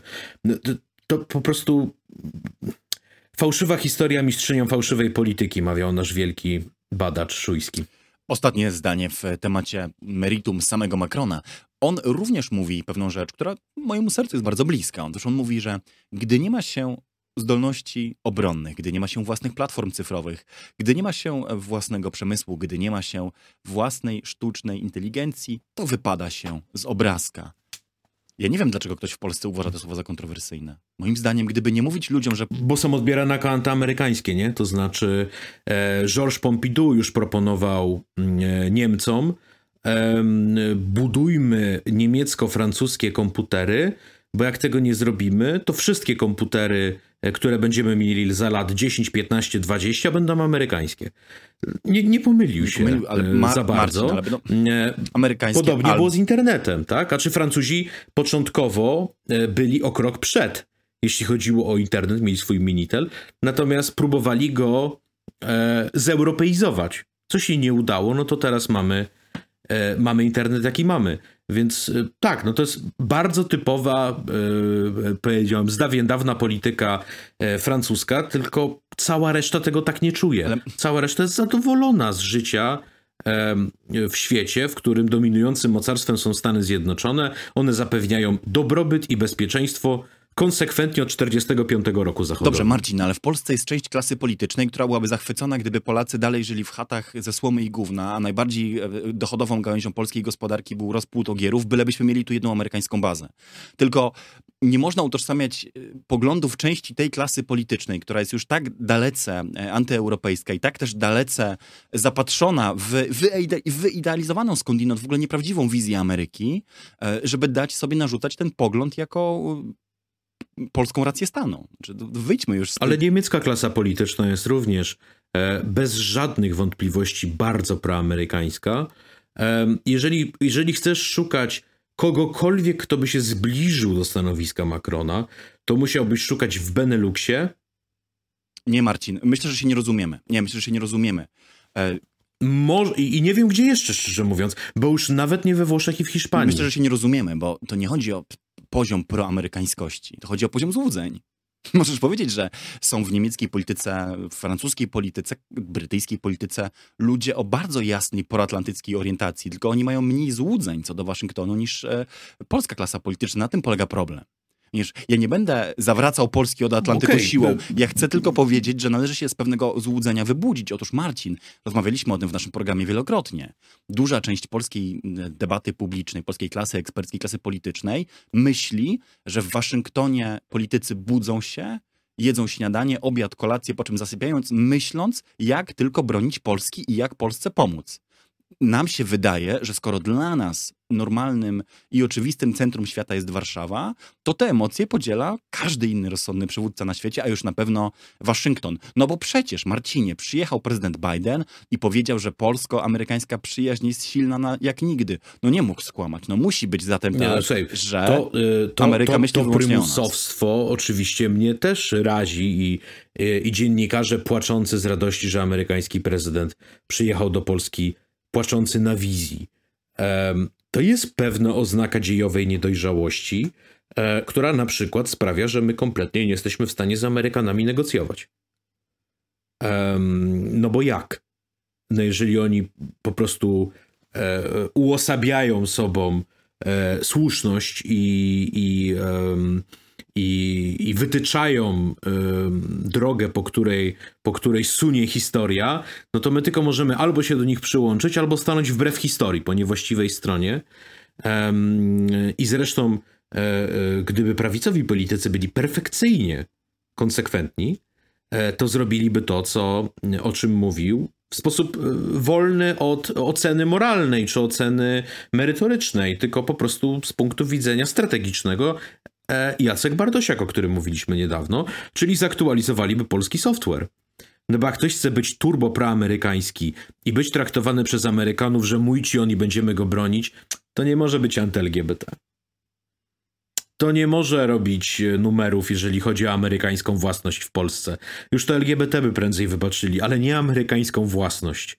E, co za tym idzie, e, ten proamerykanizm ma też zabawne paradoksy trochę jak brytyjski proamerykanizm, tak? To jest takie love-hate relationship. Um, i, I ja szczerze mówiąc, um, mam, jeśli, jeśli mam jakąś obawę, która współgra z tym, o czym mówisz, to nas następująca, że wylosujemy w którymś rozdaniu e, prezydenta Takera Carlsona, prezydenta, może nawet DeSantisa, który bardzo szybko powie, jak powiedział Marco Rubio niedawno, jak nam Donald Jr. pisze w każdym tweetie, jak Tucker Carlson mówi w każdym swoim programie w Fox News, że Europa Wschodnia, te, ta, ta zabita dziurami wsteczna, prymitywna, e, e, nawet nie wiem już jakich epitetów tutaj używać, część świata, e, nas kompletnie nie obchodzi. Ale tak zupełnie. Więc zabieramy się stamtąd, kończymy z tym raz na zawsze. Jeśli mamy jakiś problem geostrategiczny, to mamy jeden, ma on na imię Chiny, a Polska jest od Chin strasznie daleka, poza tym jeszcze uczestniczy w jakichś formatach e, razem z Chińczykami i chce, żeby się w Łodzi czy tam w Tuszynie e, kończył One Belt, One Road kiedy prezydent Andrzej Duda mówił, ba, mniej niż dwa lata temu, że chciałby, aby Polska była chińską bramą do Europy i był jedynym przywódcą e, europejskim, który pojechał, chyba jak sądzę, przynajmniej takiej rangi, na zimową olimpiadę do Chin, to wtedy nie byliśmy prochińscy, tylko straszny Macron jest prochiński. Ale... Nie no, my wtedy byliśmy bardzo makronowscy. E, suwerenność, autonomia, rozmawiamy ze wszystkimi, nikt nam nie może... Poza tym wiesz, tu też grają sympatie i antypatie kolosalną rolę. Czy Erdoganowi wolno? Bo polska klasa dyskutująca jest proturecka. Tak, tak. w swojej większości. Mogę jeszcze jedną rzecz, bo mm, temat stosunków polsko-amerykańskich, no przecież każdy, kto nas zna się domyśla, też jest częstym tematem rozmów między nami, ale powiem jedną rzecz, poza anteną to znaczy, ale powiem jedną jeszcze rzecz, bo y, polski stosunek do Ameryki wyznaczają też dwa bieguny, wiesz? Albo to jest płakanie ze wzruszenia i bezgraniczna miłość, albo foch. I to też dobrze pokazuje mhm. taką pewną dziecinną także pozycję, którą duża no część... No bo to jest, e, to jest urażona tak, miłość, tak? tak? To znaczy, my ich tak kochamy, oni, oni się śmieją z You Forgot Poland. Tak. Albo, ale co gorsza na przykład, e, mm, powiedzą coś o polskich obozach koncentracyjnych. Albo wyślą nam ambasadora, tak. który nam się nie podoba. I wtedy znowu z tej takiej bezgranicznej miłości popadamy w e, przestrzeń... W... Czy paru ambasadorów pod rząd, tak. którzy nam się nie podobają, bo to już jest pewna tradycja Departamentu Stanu. I z kolei, i z kolei Wy, wykonujemy rzeczy niezrozumiałe dla wszystkich.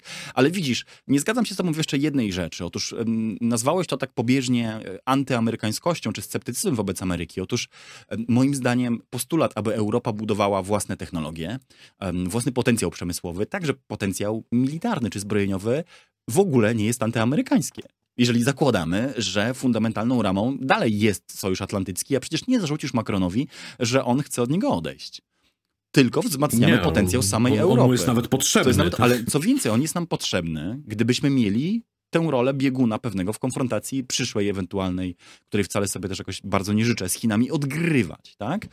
E, co więcej, mhm. powiem ci jeszcze jedną anegdotę, wiem, że anegdoty lubisz, a też czas nas goni, która dobrze pokaże też z jakim pewnym przesądem mierzą się sami Amerykanie i jak łatwo jest źle odczytać pewne intencje. Ja śledziłem bardzo mocno sprawę regulacji przez Europę wielkich platform cyfrowych, która dzisiaj zrealizowała się w postaci tych dyrektyw o różnych trudnych i nudnych nazwach. E, Ależ się przy tej okazji Politico przejechało po Francji swoją tak. drogą. No ale dzisiaj mamy e, różne dyrektywy europejskie, czy... Be... Że tworzy, tylko powiem, że tworzy wrażenie, że e, amerykańskie platformy są takim samym problemem jak TikTok. E, ja się z grubsza z tym zgadzam, że TikTok jest większym problemem, ale z powyższego absolutnie nie wynika, że to, co z naszymi danymi osobowymi robią amerykańskie platformy, nie jest żadnym problemem. I dziś mamy te dyrektywy. Mamy Digital Markets Act, e, Digital Services Act, mamy GDPR, czyli nasze polskie RODO. Mamy szereg bardzo potężnych instrumentów legislacyjnych, które uczyniły Europę pionierem w dziedzinie wielkiej, potężnej e, regulacji platform cyfrowych, które umykają demokratycznym władzom wszędzie. I ja pamiętam, że śledziłem te dyskusje na łamach amerykańskiej prasy przez lata i pamiętam, jak w każdym tekście New York Times pisał, no tak, Europa nie ma własnych technologii, zazdrości nam, musi nam je zepsuć. Stara, nudna, bezproduktywna Europa nie ma własnych startupów, musi mścić się na nas, Amerykanach, że mamy takie dobre firmy i je regulować. Fast forward, pięć lat później, i Ameryka mówi: O nie, co się stało? Nie regulujemy platform cyfrowych, dezinformacja, fake newsy, propaganda. Co się stało? Może jednak Europejczycy mieli rację. Szok. Po pięciu latach pisania, że Europejczycy chcą regulować platformy cyfrowe wyłącznie z zazdrości i własnych kompleksów, że nie mają tak silnych platform jak Amerykanie. I teraz moja diagnoza jest trochę taka, że gdybyśmy zaczęli budować swój potencjał regulacyjny, ekonomiczny, technologiczny w innych dziedzinach, produkcji amunicji, produkcji paneli fotowoltaicznych, własnych technologii cyfrowych, to reakcja Ameryki początkowo byłaby taka sama. Po co oni to robią? To im mhm. niepotrzebne, to jest jakiś antyamerykanizm. Znowu wymyślił sobie coś durny Macron, a po circa pięciu latach doszliby do wniosku, że nie, ci Europejczycy jednak mają łeb na karku, bo zluzowali moce produkcyjne Ameryki, bo się trochę wzmocnili, bo może nie polegają tak bardzo na Chinach, a może nawet udało im się wymyślić jakieś sensowne rozwiązanie, które może nawet i my zaadaptujemy. Oto moja e, prognoza na koniec tej pierwszej godziny naszej rozmowy. Nie wszystko, co wzmacnia potencjał Europy vis-a-vis Ameryki, jest antyamerykanizmem.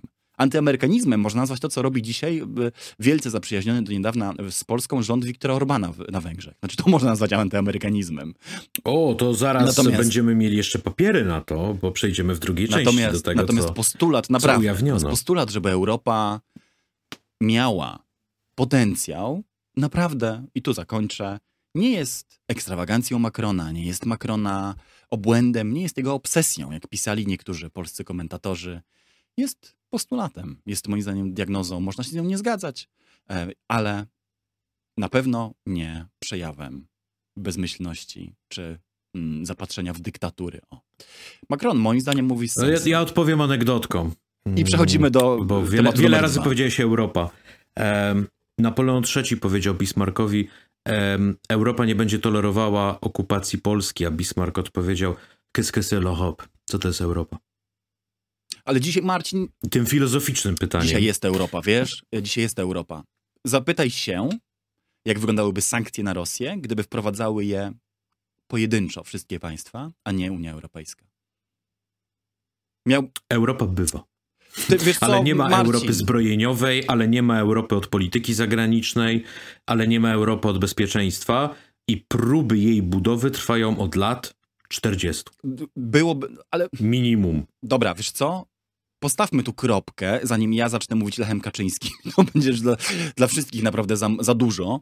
I przejdźmy do tematu, który mm, angażuje nas, jak sądzę, nie mniej, czyli wycieku amerykańskich danych wywiadowczych, które znalazły się nie wiedzieć czemu na popularnym wśród y, gamerów serwerze Discord. Znaczy na platformie Discord, a na mhm. E, serwerze okupowanym przez... Na konkretnym tak. serwerze, tak, Discordowym. I odkryto je, odkryto ten wyciek e, po długich tygodniach, e, przez które Amerykanie, służby wywiad, Pentagon i najwyższe czynniki władzy, jak to się kiedyś mówiło, nie zdawały spra- sobie sprawy z tego, co się dzieje. A tu proszę, można sobie na Discordzie znaleźć dokumenty mówiące Wiesz, o Jak ja na to patrzę, to ja do tej pory nie wiem na co ja patrzę i tak do końca nie wierzę w to, co widzę. No bo um, najbardziej prawdopodobna sekwencja wydarzeń na tym etapie jest taka. E, w amerykańskiej bazie wojskowej pracuje 21-letni e, nawet nie żołnierz, e, tylko członek Gwardii Narodowej, który ma dostęp do dokumentów z gryfem ściśle tajne, który je sobie naprawdę bezproblemowo wynosi i który z uwagi na to, że miał cierpieć na samotność i brak znajomych, które zostały dodatkowo pogłębione przez lockdown, zaczął spędzać nieproporcjonalnie dużo czasu na Discordzie, a konkretnie na kanale Discordowym dla gamerów o profilu skrajnie prawicowym, gdzie się wrzuca rasistowskie memy, misoginistyczne memy e, i generalnie tak normalnie bardziej ich zajmują tam u girls niż e, polityka. Wiem, że jeśli jedną rzecz wygooglujecie z tej rozmowy, to u girls, ale no co. Cóż zrobić?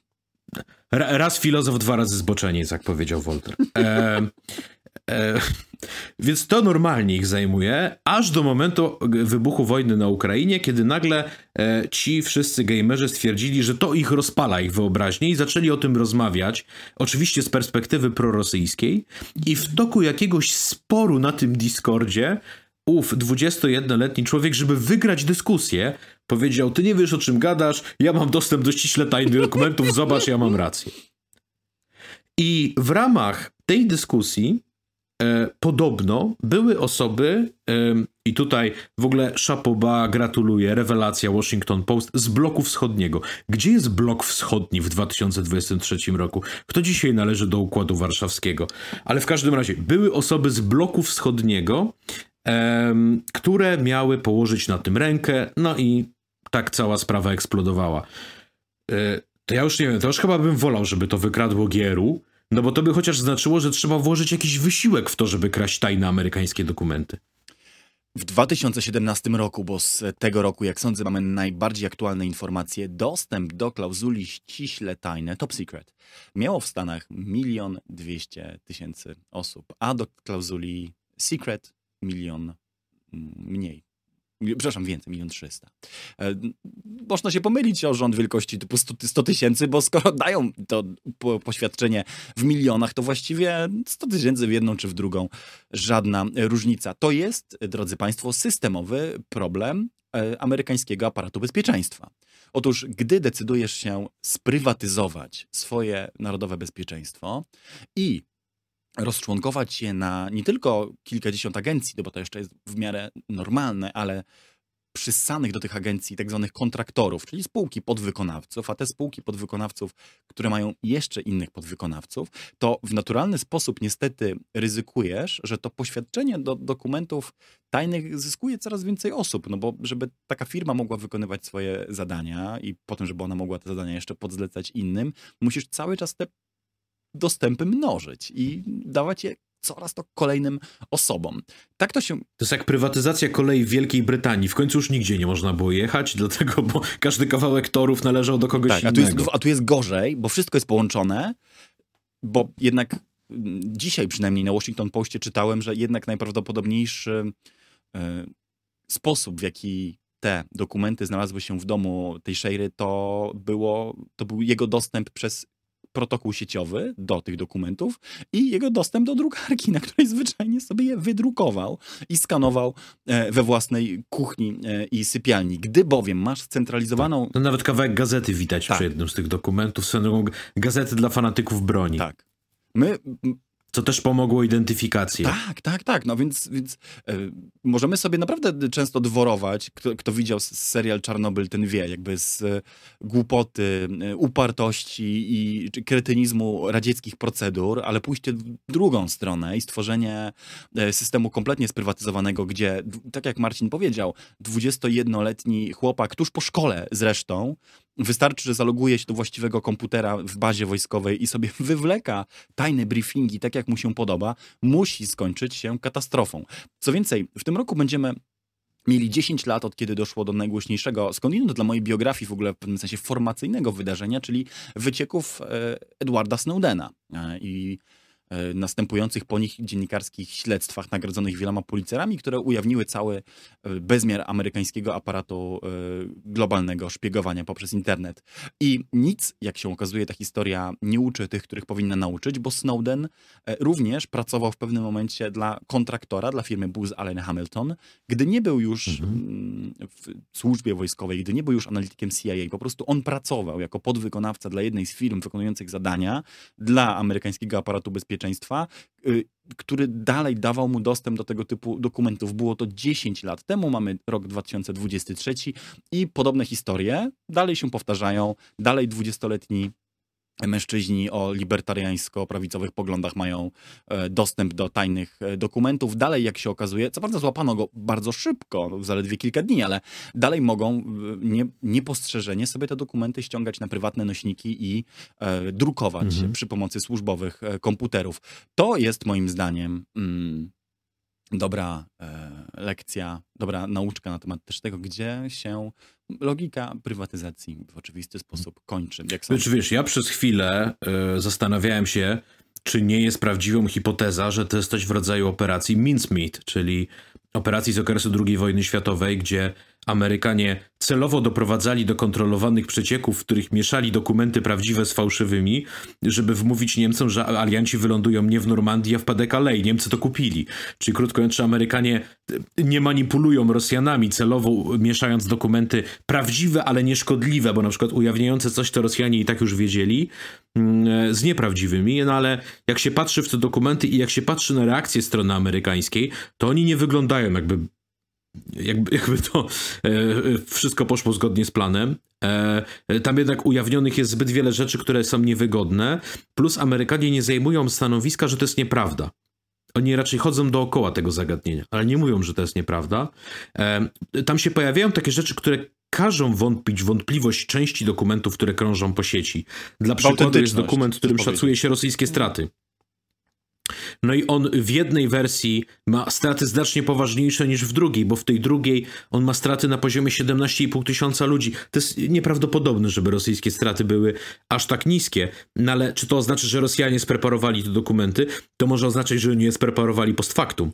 Znaczy, jak one już były w sieci, to Rosjanie je złapali i zaczęli je e, preparować. Ale powiem jedną rzecz. E, są też dobre wieści, które się wiążą z tą katastrofą.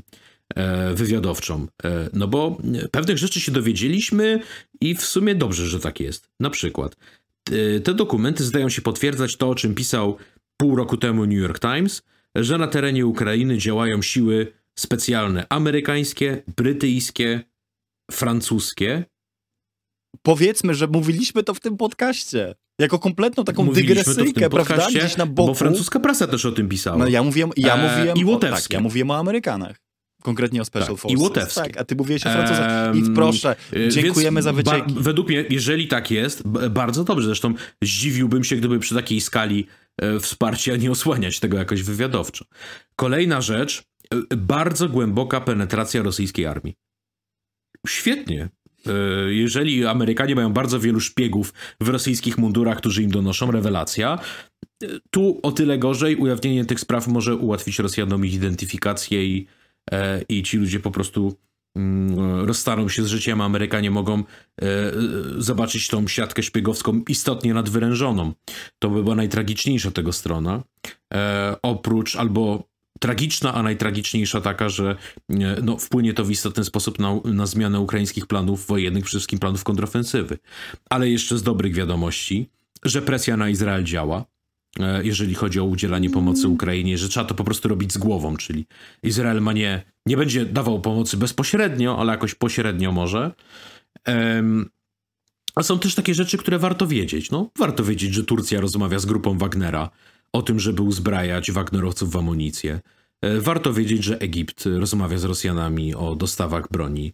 E, warto też wiedzieć o tym, że mm, realną jest zdaniem analityków perspektywa, w którym na etapie maja tego roku Ukraina straci panowanie nad powietrzem e, w okolicach linii frontu, czy że analitycy amerykańscy oceniają, że najbardziej prawdopodobnym finiszem tej wojny jest pad i że po prostu to będzie zamrożony konflikt, to co sobie tutaj nazywaliśmy scenariuszem koreańskim. Teraz to jest pisane w jakimś momencie w czasie.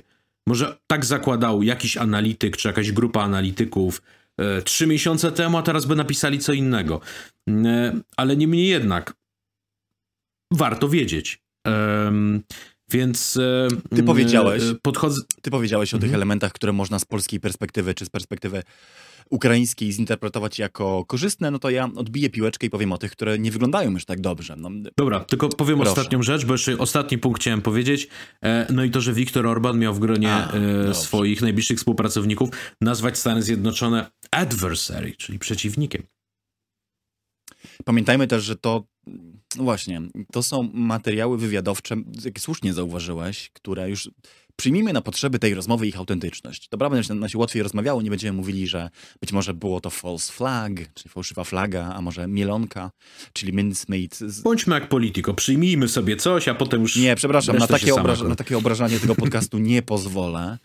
Nie będziemy jak polityko, będziemy jak uczciwi dziennikarze, którzy opatrują pewne rzeczy trzeźwym zastrzeżeniem, że operujemy na pewnych założeniach i warto by, byście Państwo te założenia znali. No, założenie na razie jest takie, że są to dokumenty autentyczne. To nawet jeżeli my wiemy, że one są autentyczne, to musimy pamiętać, że jest coś takiego jak raw intelligence, surowy materiał wywiadowczy, czyli taki, który nie został przefiltrowany przez analityków, chociaż tam w tych konkretnych briefingach to już musiał zostać przefiltrowany. Ale są takie rzeczy, które też opatruje się konkretnym dopiskiem, że to jest wyłącznie ze źródła osobowego, a to jest SIGINT, tak? czyli Signals Intelligence, czyli z podsłuchu, a to jest z czegoś jeszcze. I oczywiście dla ludzi, którzy wiedzą, jak takie materiały czytać, to też są istotne informacje, wiesz, Marcin, bo czym innym jest to, bo zrobiłeś to, jak wiem, z pośpiechu, i to jest pewien skrót myślowy, e, i nie posądzam cię o błąd, ale czym innym jest stwierdzenie, że mamy doniesienia, że na przykład Zjednoczone Emiraty Arabskie mogą potajemnie dogadywać się z grupą Wagnera, a czym innym jest potwierdzenie takiego, takiego y, faktu, mhm. nie? Czym innym jest stwierdzenie, że istnieją doniesienia, które wyłapaliśmy, e, że może być tak w przypadku Turcji, a czym innym jest stwierdzenie, że tak, e, tak jest. Na przykład e, ten... No przede wszystkim nie wiemy, czy doszło do jakiejkolwiek transakcji, tak? tak? To, tam jest sugestia, że miały miejsce takie rozmowy. Tak. To natomiast, co na pewno wiemy z owych dokumentów, to znaczy co w wypowiedziach analityków i z tych dokumentów wynika dość jasno, to to, że obraz przygotowania Ukrainy do wiosennej ofensywy i ogólnie stanu ukraińskiej armii i jej gotowości do walki, jaki przedstawia się nam w mediach, a to przede wszystkim w polskich mediach, nie odzwierciedla sytuacji na miejscu. I to jest e, mhm. ta, ten element owych raportów, który stanowi dla ich czytelników i czytelniczek istotną przestrogę. Tam jest wprost napisane, ja dzisiaj również czytałem sobie to e, na poście, że nawet w wypadku istotnych terytorialnych osiągnięć Ukrainy w tym roku pokój nie wydaje się prawdopodobny, choć i samo, same szanse na e, odzyskanie istotnych e, terytoriów przez Ukrainę ocenia się jako e, niespecjalnie wysokie. No i to jest. Co też mówią wszystkie amerykańskie think tanki, nie? Heritage Foundation nie napisze nic innego. No ale nie, nie wszystkie też, ale ta trzeźwość czy zachowawczość w ocenie realnego potencjału Ukrainy w kontrofensywnie jest, co ciekawe rzeczywiście, większa w Ameryce niż w naszym zakątku Europy, który wciąż jednak e, woli karmić się taką, użyję łagodnego słowa, wypreparowaną wersją rzeczywistości, która przedstawia y, ją tak, jak chcielibyśmy ją widzieć, a nie taka, jaka jest ona naprawdę. To jest w ogóle szczególnie zabawne, bo na przykład w Kijowie wychodzą takie y, tytuły jak Kijów Independent po angielsku, ze wsparciem zresztą y, amerykańskim, które są w ocenie tego, co dzieje się w Ukrainie, dużo surowsze niż polskie media. To znaczy wychodząca w Kijowie, mhm. gdzie jak sądzę na dziennikarzy i dziennikarki tytułu też presja i ewentualna krytyka i naciski ze strony nawet, nie wiem, znajomych, żeby jednak nie pisać zbyt brutalnie, są po stokroć większe niż w Polsce, to tam się ukazują artykuły surowsze, trzeźwiejsze, bardziej dosadne na temat tego, gdzie w tym momencie ukraińskie państwo czy siły zbrojne, mówiąc kolokwialnie, nie dowożą. W Polsce jest o tym przeczytać e, szczególnie w głównym nurcie dużo trudniej. Ale wracając do, do tego briefingu do, i do tych dokumentów, one mówią, że mm, Sytuacja na miejscu jest trudniejsza, są dziury w obronie powietrznej Ukrainy i jest przede wszystkim problem, i tu zaznaczmy, rzeczywiście jest to kwestia dokumentów, które powstawały na przełomie lutego-marca. Jest problem z dostawami amunicji, z jej uzupełnianiem, dostarczaniem właściwe, do właściwych oddziałów i tam, gdzie ona miałaby być e, zużyta. E, wreszcie jest, jest e, ryzyko, którego nie umieją Amerykanie oszacować, braków w personelu. A otóż dlaczego nie umieją go oni oszacować? Ponieważ morał, jaki wynika z tych dokumentów jest taki, że Amerykanie wiedzą więcej o stanie rosyjskiej niż ukraińskiej armii. I że e, to strona ukraińska niejako chroni lepiej wrażliwe informacje przed dostępem Amerykanów niż strona rosyjska. Wiesz, ale to jest ciekawe, no widzisz. E, ja nawet tak przewrotnie chciałem się ciebie... Wiedząc to, co wiemy. Przewrotnie i złośliwie chciałem się ciebie, wiesz, zapytać, czy e, to uczciwe i moralne, by szpiegować e, Ukrainę, by Ukrainie pomóc. i by dostarczać Tak. wywiadom państw Znaczy, NATO. byłbym, byłbym porażony, gdybym się dowiedział, e, że Stany Zjednoczone e, nie szpiegują e, e, strony ukraińskiej, nie interesuje ich o czym Załański rozmawia ze swoimi doradcami. No to już raz jeszcze, no nie, nie żyjmy w nierzeczywistości. Sojusznicy szpiegują siebie nawzajem, tak jest od zawsze. Mm, e, I, I powiedzmy, że gra wywiadów jest nieco bardziej sportowa między sojusznikami, natomiast, e, natomiast nie jest tak, że jej nie ma. Myślisz, a myśl, ja marzę o tym, żeby kiedyś jednak w trakcie wywiadu e, z, nie wiem, panem premierem Morawieckim albo panem prezydentem Dudą właśnie zadać podobne pytanie. A czy my szpiegujemy Amerykanów? Może oni nas to już Już wiemy. możemy próbować, nie? E, wiesz, dawny szef e, CIA zapytany w Fox News e, o to, czy Ameryka dzisiaj ustawia wybory i obala rządy. Wiesz, co odpowiedział? Amerykański odpowiednik naszego pomidor. John Bolton się, John Bolton się nie krygował tak bardzo, w, powiedział wprost, że sam e, zaplanował parę przewrotów, a w Wenezueli to całkiem niedawno. Tylko mm, się nie udał. No ale, ale że to zrobił. Dobrze, y, złośliwości na temat e, Johna Boltona i e, przewrotów w Ameryce Centralnej na chwilę e, koniec. Szpiegują sojuszników, bo tam przecież prominentny był wątek południowo-koreański. Chcesz go zreferować? Lubisz Koreę Południową. Czy zostawisz mnie tę przyjemność? Zostawię tobie, bo mi to mignęło przed oczyma, ale y, nie, nie wchodziłem w ten wątek. Otóż dowiedzieliśmy się z owych materiałów, że Amerykanie, no może szpiegują Koreę Południową, no to my, to znaczy słuchacze i słuchaczki naszego programu i ja i Marcin chyba wiedzieliśmy, ale na pewno wie, wiedza ta dotarła do szerszego grona.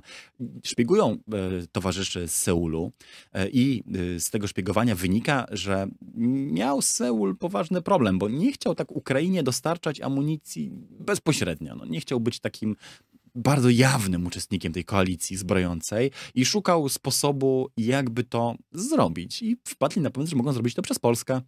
Wiesz, sprzedać Polsce amunicję, a potem jak ona się znajdzie na Ukrainie, to oni już nie wiedzą. Oni nie, nie widzą, nie słyszeli, nie mają z tym nic wspólnego. Dlaczego sprzęt sprzedany Polakom nagle y, gdzieś tam robi kłopoty Rosjanom y, na Chersońszczyźnie albo w Bachmucie. Te, tego się też dowiedzieliśmy. E, Koreańczycy podobno, ale to już jest, to już jest wyłącznie z, z plotek, em, więc proszę tego nie brać mm, zbyt e, poważnie, bo nikt się twardo tego nie potwierdził. Podobno nie chcieli przez pewien czas odbierać telefonów od e, prezydenta Bidena, bo e, niczym e, spłoszony e, nastolatek, nie chcący skonfrontować się ze swoimi rodzicami, nie chcieli odpowiadać na pytanie, na które nie mieli dobrej odpowiedzi. Czy wyśle, kiedy wyślecie i jak to zrobicie. Więc podobno Wiesz, telefony, jeśli telefony o, milczały. E, ale czy, wiesz, tylko rośnie Se Seul w moich oczach, ale e, e, odpowiadając na pytanie, czy szpieguje się sojuszników, to e, e, francuski szef wywiadu, e, Alexandre de Marange, e, który właściwie wychował pokolenia, bo on jeszcze był w wywiadzie e, wolnej Francji generała de Gaulle'a w czasie II wojny światowej. Został zapytany, jak już był długo na emeryturze, został zapytany przez amerykańskiego dziennikarza, czy to prawda, co media ujawniły, e, że szpiegował Amerykanów. Między innymi Francuzi wykradali Amerykanom technologię. A on powiedział tak. No i było pytanie suplementarne, e, e, czy nie widzi w tym nic złego. Czy nie jest panu A on głupio? odpowiedział, a co w tym miałoby być złego? Nie? Więc wiesz, dla, dla szpiegów to są i dla oficerów wywiadu, e, no to są, to są oczywistości, że sojuszników też się szpieguje. Jeśli Amerykanie wkładają miliardy w tą wojnę, no to się nie dziwię, że patrzą Ukraińcom na ręce i chcą wiedzieć, co się dzieje. To, to jest, wiesz, część gry. Marcin, Seul swój widzisz ogromny. E, I bardzo też trzeźwa, na koniec, e, z którą się zgadzam, obserwacja na temat tego, co się dzieje. Tak. No a czy wyciek będzie generował dalsze problemy? Pewnie porozmawiamy w również kolejnych odcinkach, bo ledwie prześlizgnęliśmy się po temacie, którym, jak sądzę, amerykańskie i światowe media będą żyły jeszcze przez długie czasy, bo my tak trochę tutaj sobie pozwalamy drworować, trochę żartujemy, trochę tak mówimy o tym lekkim tonem, ale nie lubię sformułowania, że to może być fundamentalne dla losów wojny, bo to prawie nigdy nie jest tak, że jedno wydarzenie jest fundamentalne i zmienia wszystko, ale to będzie istotne wydarzenie, bo Ale mówi się, że Ukraińcy dokonali już rewizji planów kontrofensywy, bo musieli, Rosjanie no chyba- mogli się tak, spodziewać tak, na tak, pewnych no chyba- odcinkach chyba musieli. e, ataku. Tak. To, wi- to wiele zmienia. to, tak jak powiedziałeś, nie wszystkie y, dane, które Amerykanie posiadają o Rosjanach, pochodzą z, ze źródeł osobowych. To też nie jest tak, że mm, nagle będą musieli Rosjanie stalinowską z ducha, nie żeby nie chcieli, ale stalinowską z ducha czystkę zrobić i wymordować tam jakichś wysoce postawionych e, oficjeli z powodu braku zaufania, ale i, to, i, to, i tego się możemy spodziewać. E, no i mhm. wreszcie, wreszcie masz rację, tak, no Ukraina będzie także musiała zrewidować część swoich planów. W ogóle, jak sądzę, po takim wycieku wszyscy zaczną zachowywać się inaczej. Może ostrożniej, może bardziej zachowawczo, a może um, owijając swoje plany i intencje w jeszcze grubszą, trzywarstwową retoryczną watę, żeby nikt się nie poznał, co jest robione. Ale o tym więcej w kolejnych odcinkach. Zaś jeśli o retorycznej wacie i słowach bezwartościowych mówimy, to nie można nie przywołać tutaj sagi e, z ukraińskim zbożem, które zagraża polskiemu przemysłowi spożywczemu i kolejnych e, fałszywych, e, mylących i wprowadzających w błąd zaprzeczeniach po stronie polskich ministrów, polskiego premiera, polskiego komisarza, znaczy właściwie unijnego, ale polskiego z pochodzenia komisarza do spraw rolnictwa i tych wszystkich, którzy twierdzili, że a. problemu z ukraińskim zbożem nie będzie, b. nawet gdyby się pojawił, to my będziemy polskich rolników chronić, c nawet jak nie będziemy ich chronić, to i tak e, problemu nie było. Wróć do punktu pierwszego. E, co ty myślisz o e, aferze zbożowej i kto mhm. jest tutaj twoim zdaniem najbardziej winien tego, co zaszło? O, rzucasz mi lekką piłkę. Władimir Putin jest najbardziej winien mm, tego, co zaszło. Dużo pytań, na które mógłbyś I mam na to jeden e, mocny argument. E, ten problem wystąpił we wszystkich krajach ościennych albo leżących kawałek dalej. To znaczy, dopiero co byliśmy świadkami potężnych protestów rolniczych w Rumunii i w Bułgarii. Dwóch krajach, e, które również stały się, jakby to powiedzieć, przedmiotem owego nadmia nadmiarowego mm, handlu e, ukraińskim zbożem, które zalało, e, no już chyba wolno powiedzieć, środkowo-wschodnią Europę. E, statystyki zdają się to potwierdzać, bo nawet te najbardziej oficjalne mówią, że mm, tak jak w ubiegłym roku mm, mówiliśmy o 7,7 miliardach ton zboża, no to teraz to jest 12,9 ukraińskiego, który wjeżdża do, do Unii Europejskiej. No i na pewno obserwujemy konflikt dwóch racji. To znaczy rolnicy z rolniczej Solidarności, y, związkowcy z rolniczej Solidarności, których konferencji y, prasowej niedawno słuchałem, mówią, że każde ich spotkanie w ministerstwie y, musi zawierać takie zdanie ze strony urzędników, no ale czy wy nie rozumiecie, że tam jest wojna? Czy wy nie rozumiecie, że my musimy pomóc? I oni na to zawsze odpowiadają: Wiemy, że tam jest wojna i rozumiemy, że musimy pomóc, popieramy to. Tylko dlaczego musimy pomagać w sposób, który sprawia, że będziemy mieli łańcuch bankructw? Że polskie rolnictwo na tym niezwykle ucierpi. I to samo mówią rolnicy w takich krajach jak Słowacja, jak Bułgaria, jak Rumunia.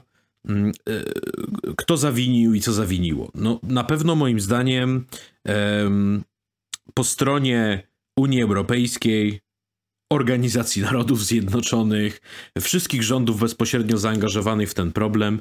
E, całą dyskusję zdominowała wola, żeby pomóc Ukrainie i, i znosząc cła i otwierając rynki, e, myślano bardziej interesem ukraińskim, jestem oczywiście w stanie zrozumieć w zaistniałej sytuacji, niż interesem rolników. Po drugie, moim zdaniem, zawiniły rządy na poziomie tego, że mm, e, no, nie zadziałały z odpowiednim wyprzedzeniem. E, zgadzam się intuicyjnie, bo nie jestem w tej mierze żadnym ekspertem, z tym, co pisał chociażby Marcin Kędzierski e, niedawno, że gdyby pomyśleć o jakimś podatku od ponadprzeciętnych zysków dla największych firm, dla potentatów rolniczych, którzy na, które na tym się utoczyły, gdyby z tych pieniędzy sfinansować jakiegoś rodzaju dopłaty dla małych gospodarstw, trochę o tym pomyśleć, bo to może być dla nas prostsza analogia, jako przedsiębiorstwach tak, to są przedsiębiorstwa rolne. No mamy małych przedsiębiorstw, mamy wielkich przedsiębiorców. Ci mali wzięli kredyty, zainwestowali, zaryzykowali, bo spodziewali się, że wszyscy grają zgodnie z tymi samymi regułami gry. A oto na rynek wjeżdża zboże, którego żadne reguły nie dotyczą, które y, nie miałoby szans przejść, przynajmniej tak twierdzą y, nasi związkowcy, y, żadnego rodzaju kontroli fitosanitarnej, które nie spełnia norm E, polskich i unijnych, no i które jak dobry pieniądz wypiera zły pieniądz, e, przepraszam, jak zły pieniądz wypiera dobry pieniądz, tak złe zboże e, wypiera, wypiera dobre zboże, w tym wypiera e, polskie zboże. Mm, no i na pewno całe to monitorowanie transportu, plombowanie, no to tu już nic nie zadziałało. E, no i wreszcie uważam, że rządzący nie docenili kreatywności tych, którzy poczuli, że tu jest do zrobienia duży pieniądz. Bo sprzedać to na miejscu jest nieskończenie bardziej opłacalne niż oddelegować to gdzieś do Szczecina czy Gdańska i liczyć na to, że się sprzeda w Jemenie albo, albo w Egipcie. Powiedziałeś o tym, że winny jest temu u źródła Władimir Putin. To jest takie zdanie, z którym trudno się kłócić wiesz, przy wielu różnych okazjach. Niektórzy uważają... Putin jednoczy. jako jedna z ostatnich rzeczy w Polsce rzeczywiście, ale może i w tej kwestii kiedyś się Polacy poróżnią, nie wiem. Kwestia zboża zresztą mogłaby niestety być do tego pretekstem. Ale widzisz, ty wymieniasz, moim zdaniem oczywiście słusznie, cały łańcuch przyczyn, ale można by złośliwie powiedzieć, mój drogi, tak działa wolny rynek.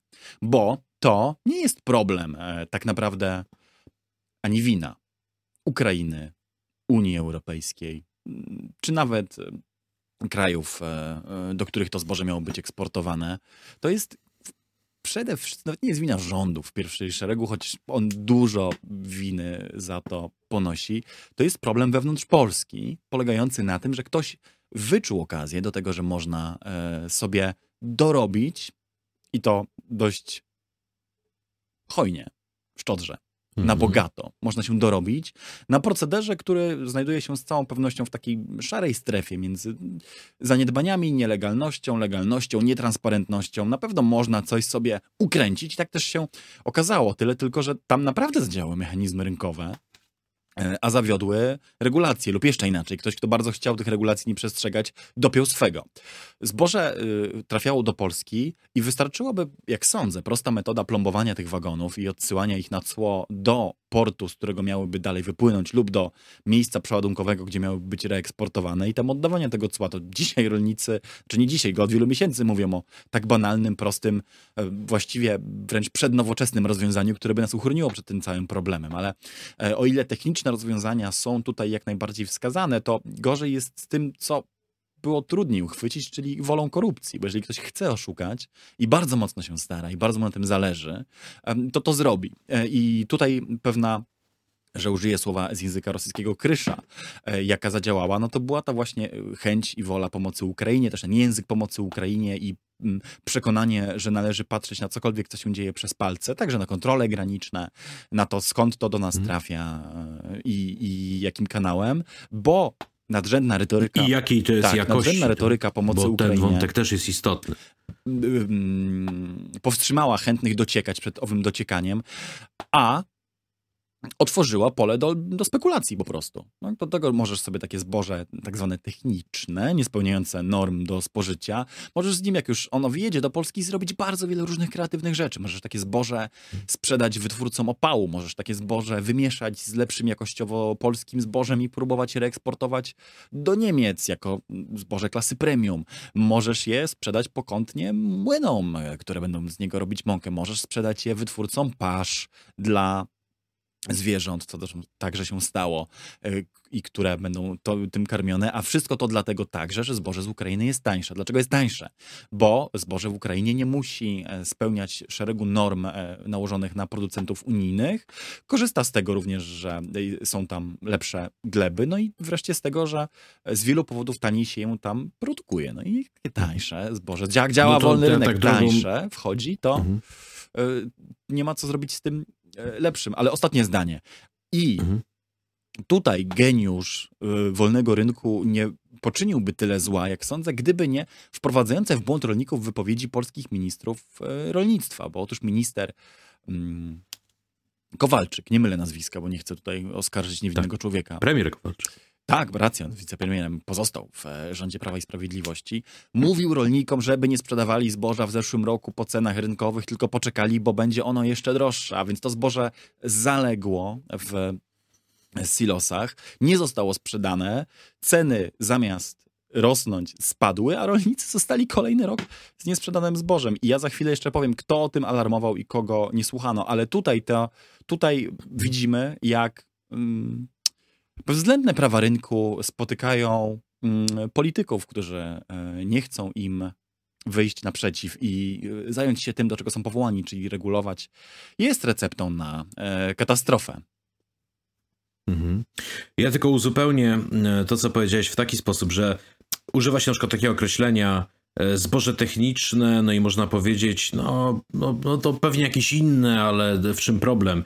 Znaczy, techniczne to jest takie, z którego się robi klej albo farby, tak? Znaczy to kategorycznie nie może być podawane ludziom um, i, i zmieszanie go na przykład mm, ze zbożem spożywczym e, może prowadzić nawet do zagrożenia bezpieczeństwa żywieniowego, e, gdyby to się działo na dużą skalę.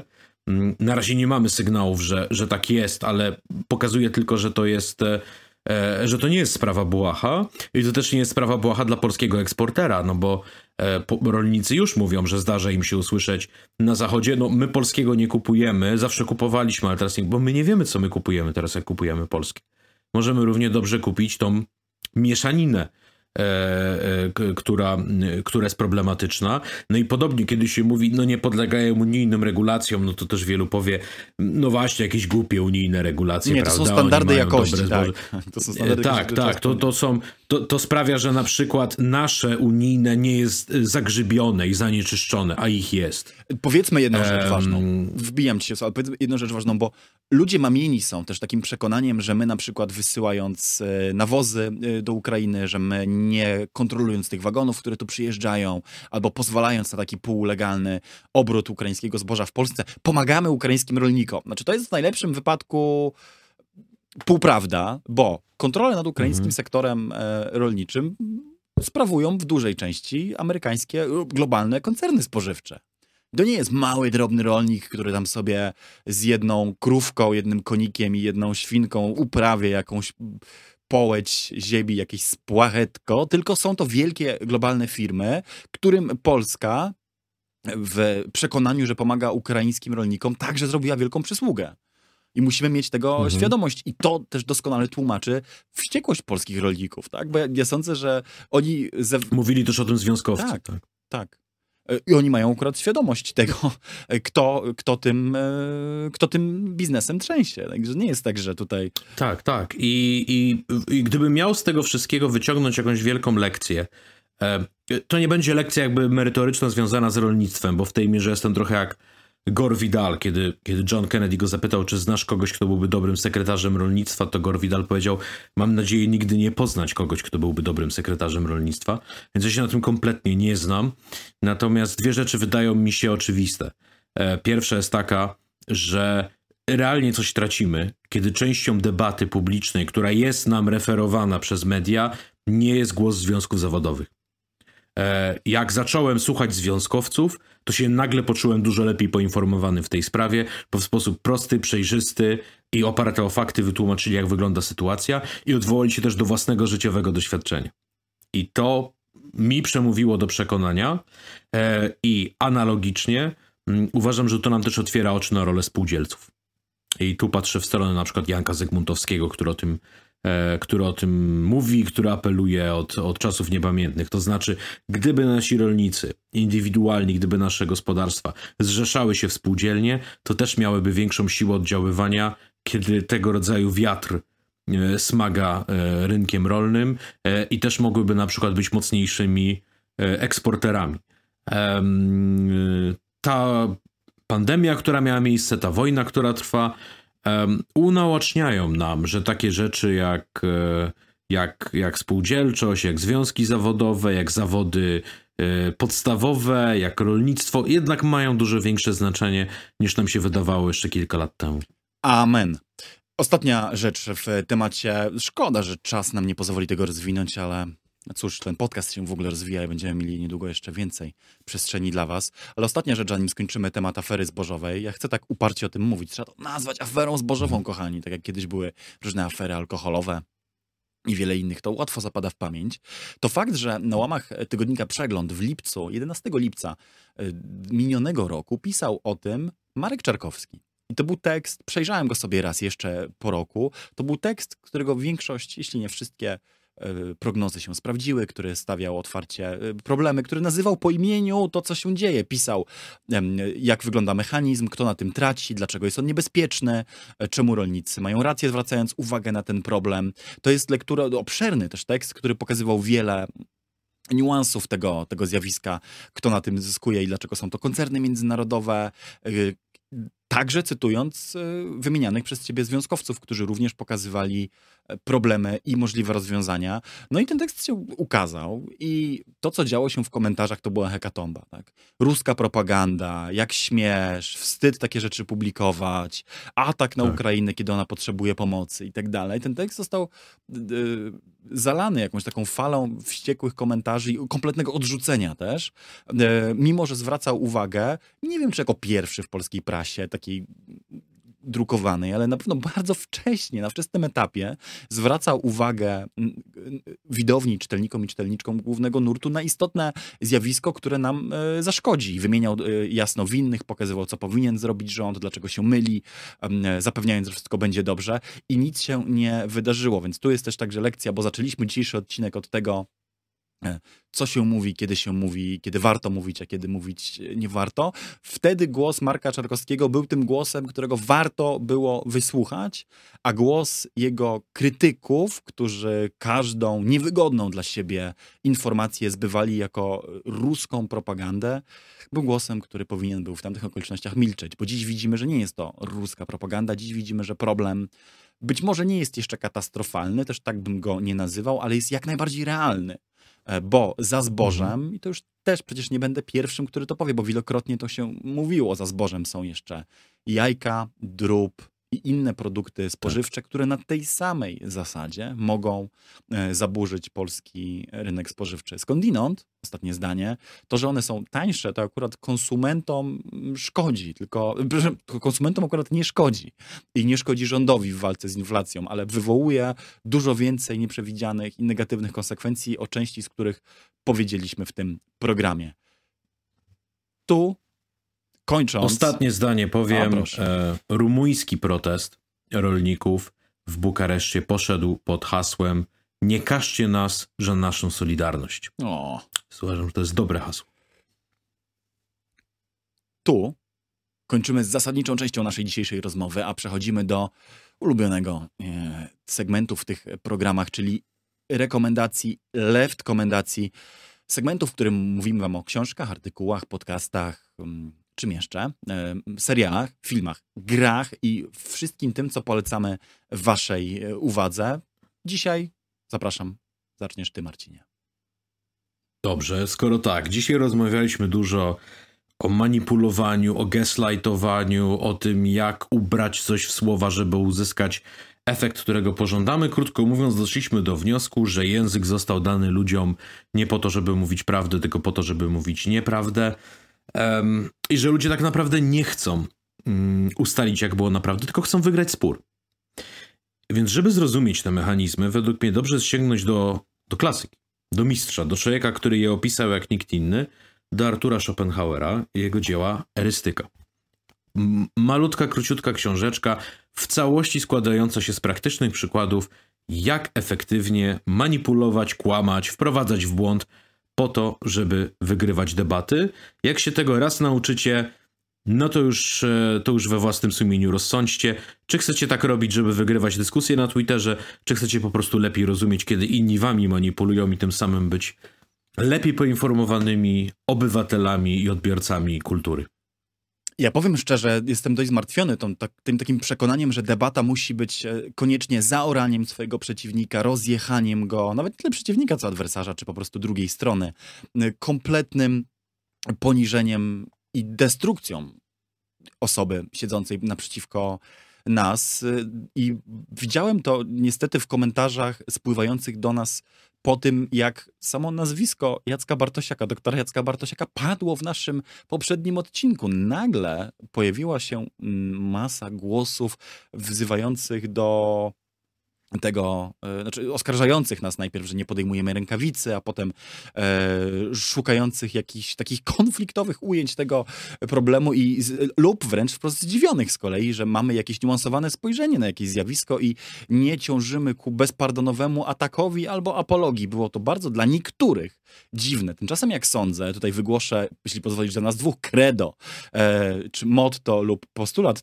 tego programu jest to, żeby y, dyskutować w sensie namysłu nad pewnymi rzeczami, nie wiem, poruszania ich różnych ujęć, które nie pojawiają się w głównym nurcie medialnym, żeby czasami sobie tak nagłos powiedzieć jakiś pogląd, który może być niepopularny, albo zderzyć go z inteligentnym e, i rozumującym zasady dyskusji fair play interlokutorem. I ja sądzę, że dużo osób do dziś z nami wytrzymuje i nas ogląda, bo się kłócimy czy spieramy. Dzisiaj mniej na przykład się kłóciliśmy e, i polemizujemy ze sobą w sposób, który zupełnie przeczy tym takim mm, narzuconym nam regułom debaty, w której jeżeli się drugiej strony kompletnie nie rozjedzie, nie ośmieszy i nie podważy jej w ogóle pretensji do zabierania głosu, to, to, to nie była to debata udana.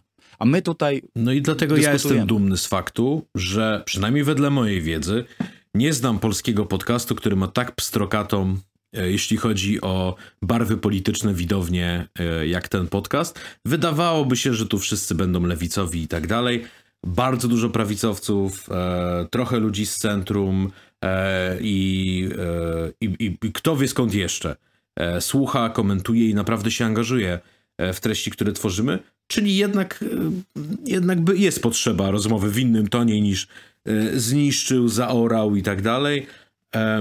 A, a chce się po prostu, żeby ludzie usiedli jak równy z równym, wolny z wolnym i porozmawiali. A moja rekomendacja, będę już Moja rekomendacja y, dzisiaj to y, tekst y, autora, którego wam e, polecam na łamach tygodnika Polityka Piotra Łukasiewicza. Polska mocarstwem, czytam cały tytuł, bo jest długi, czyli sen, sny władzy o potędze, ile w tym realizmu, a ile fanfaronady. E, Piotr Łukasiewicz, e, którego z tego miejsca pozdrawiam, bo bardzo go lubię i cenię, napisał tekst, który mogę wam serdecznie polecić, bo część z was czasami zarzuca, czy podejrzewa mnie o jakiś straszny radykalizm, o głoszenie poglądów niezwykle niepopularnych albo zapalczywość, a tu proszę. A tu proszę kompletnie mainstreamowy tygodnik. Tak, a tu proszę Piotr Łukasiewicz, e, jak sądzę, mówi unisono z jednym z naszych poprzednich odcinków o mocarstwowych mrzonkach, jakie rządzą częścią polskiej debaty publicznej. Wykłada to w formule, moim zdaniem, e, literacko też bardzo e, atrakcyjnej. Jest to zwyczajnie mówiąc dobrze napisany, trzeźwy e, i wartościowy tekst, który wam w tygodniku polecam. Polska mocarstwem, czyli sny władzy o potędze Piotra Łukasiewicza z jednego z niedawnych numerów tygodnika Polityka. Ja nazywam się Jakub Dymek, niezmiennie. E, jak co tydzień moje teksty możecie znaleźć zawsze na dymek.substack.com, a wszystkie potrzebne linki do obserwowania naszej, czyli mojej i Marcina lub Marcina i mojej e, twórczości znajdziecie pod tym odcinkiem, gdziekolwiek go słuchaliście. A ja się nazywam również niezmiennie Marcin Giełzak i mogę was zaprosić do tego, żebyście yy, włączyli się do tej E, rozmowy na naszych kanałach social mediowych. Od dłuższej chwili jesteśmy dostępni na, na Twitterze, gdzie w szybkim tempie przybywa nam obserwujących, ale jesteśmy też teraz na Facebooku, więc jeżeli jesteście bardziej staroszkolni, e, to na Facebooku również dyskusja trwa. Dziękuję Ci, Marcin, dziękuję wszystkim za spędzone z nami blisko dwie godziny. Dobrego dnia i do usłyszenia. Do usłyszenia.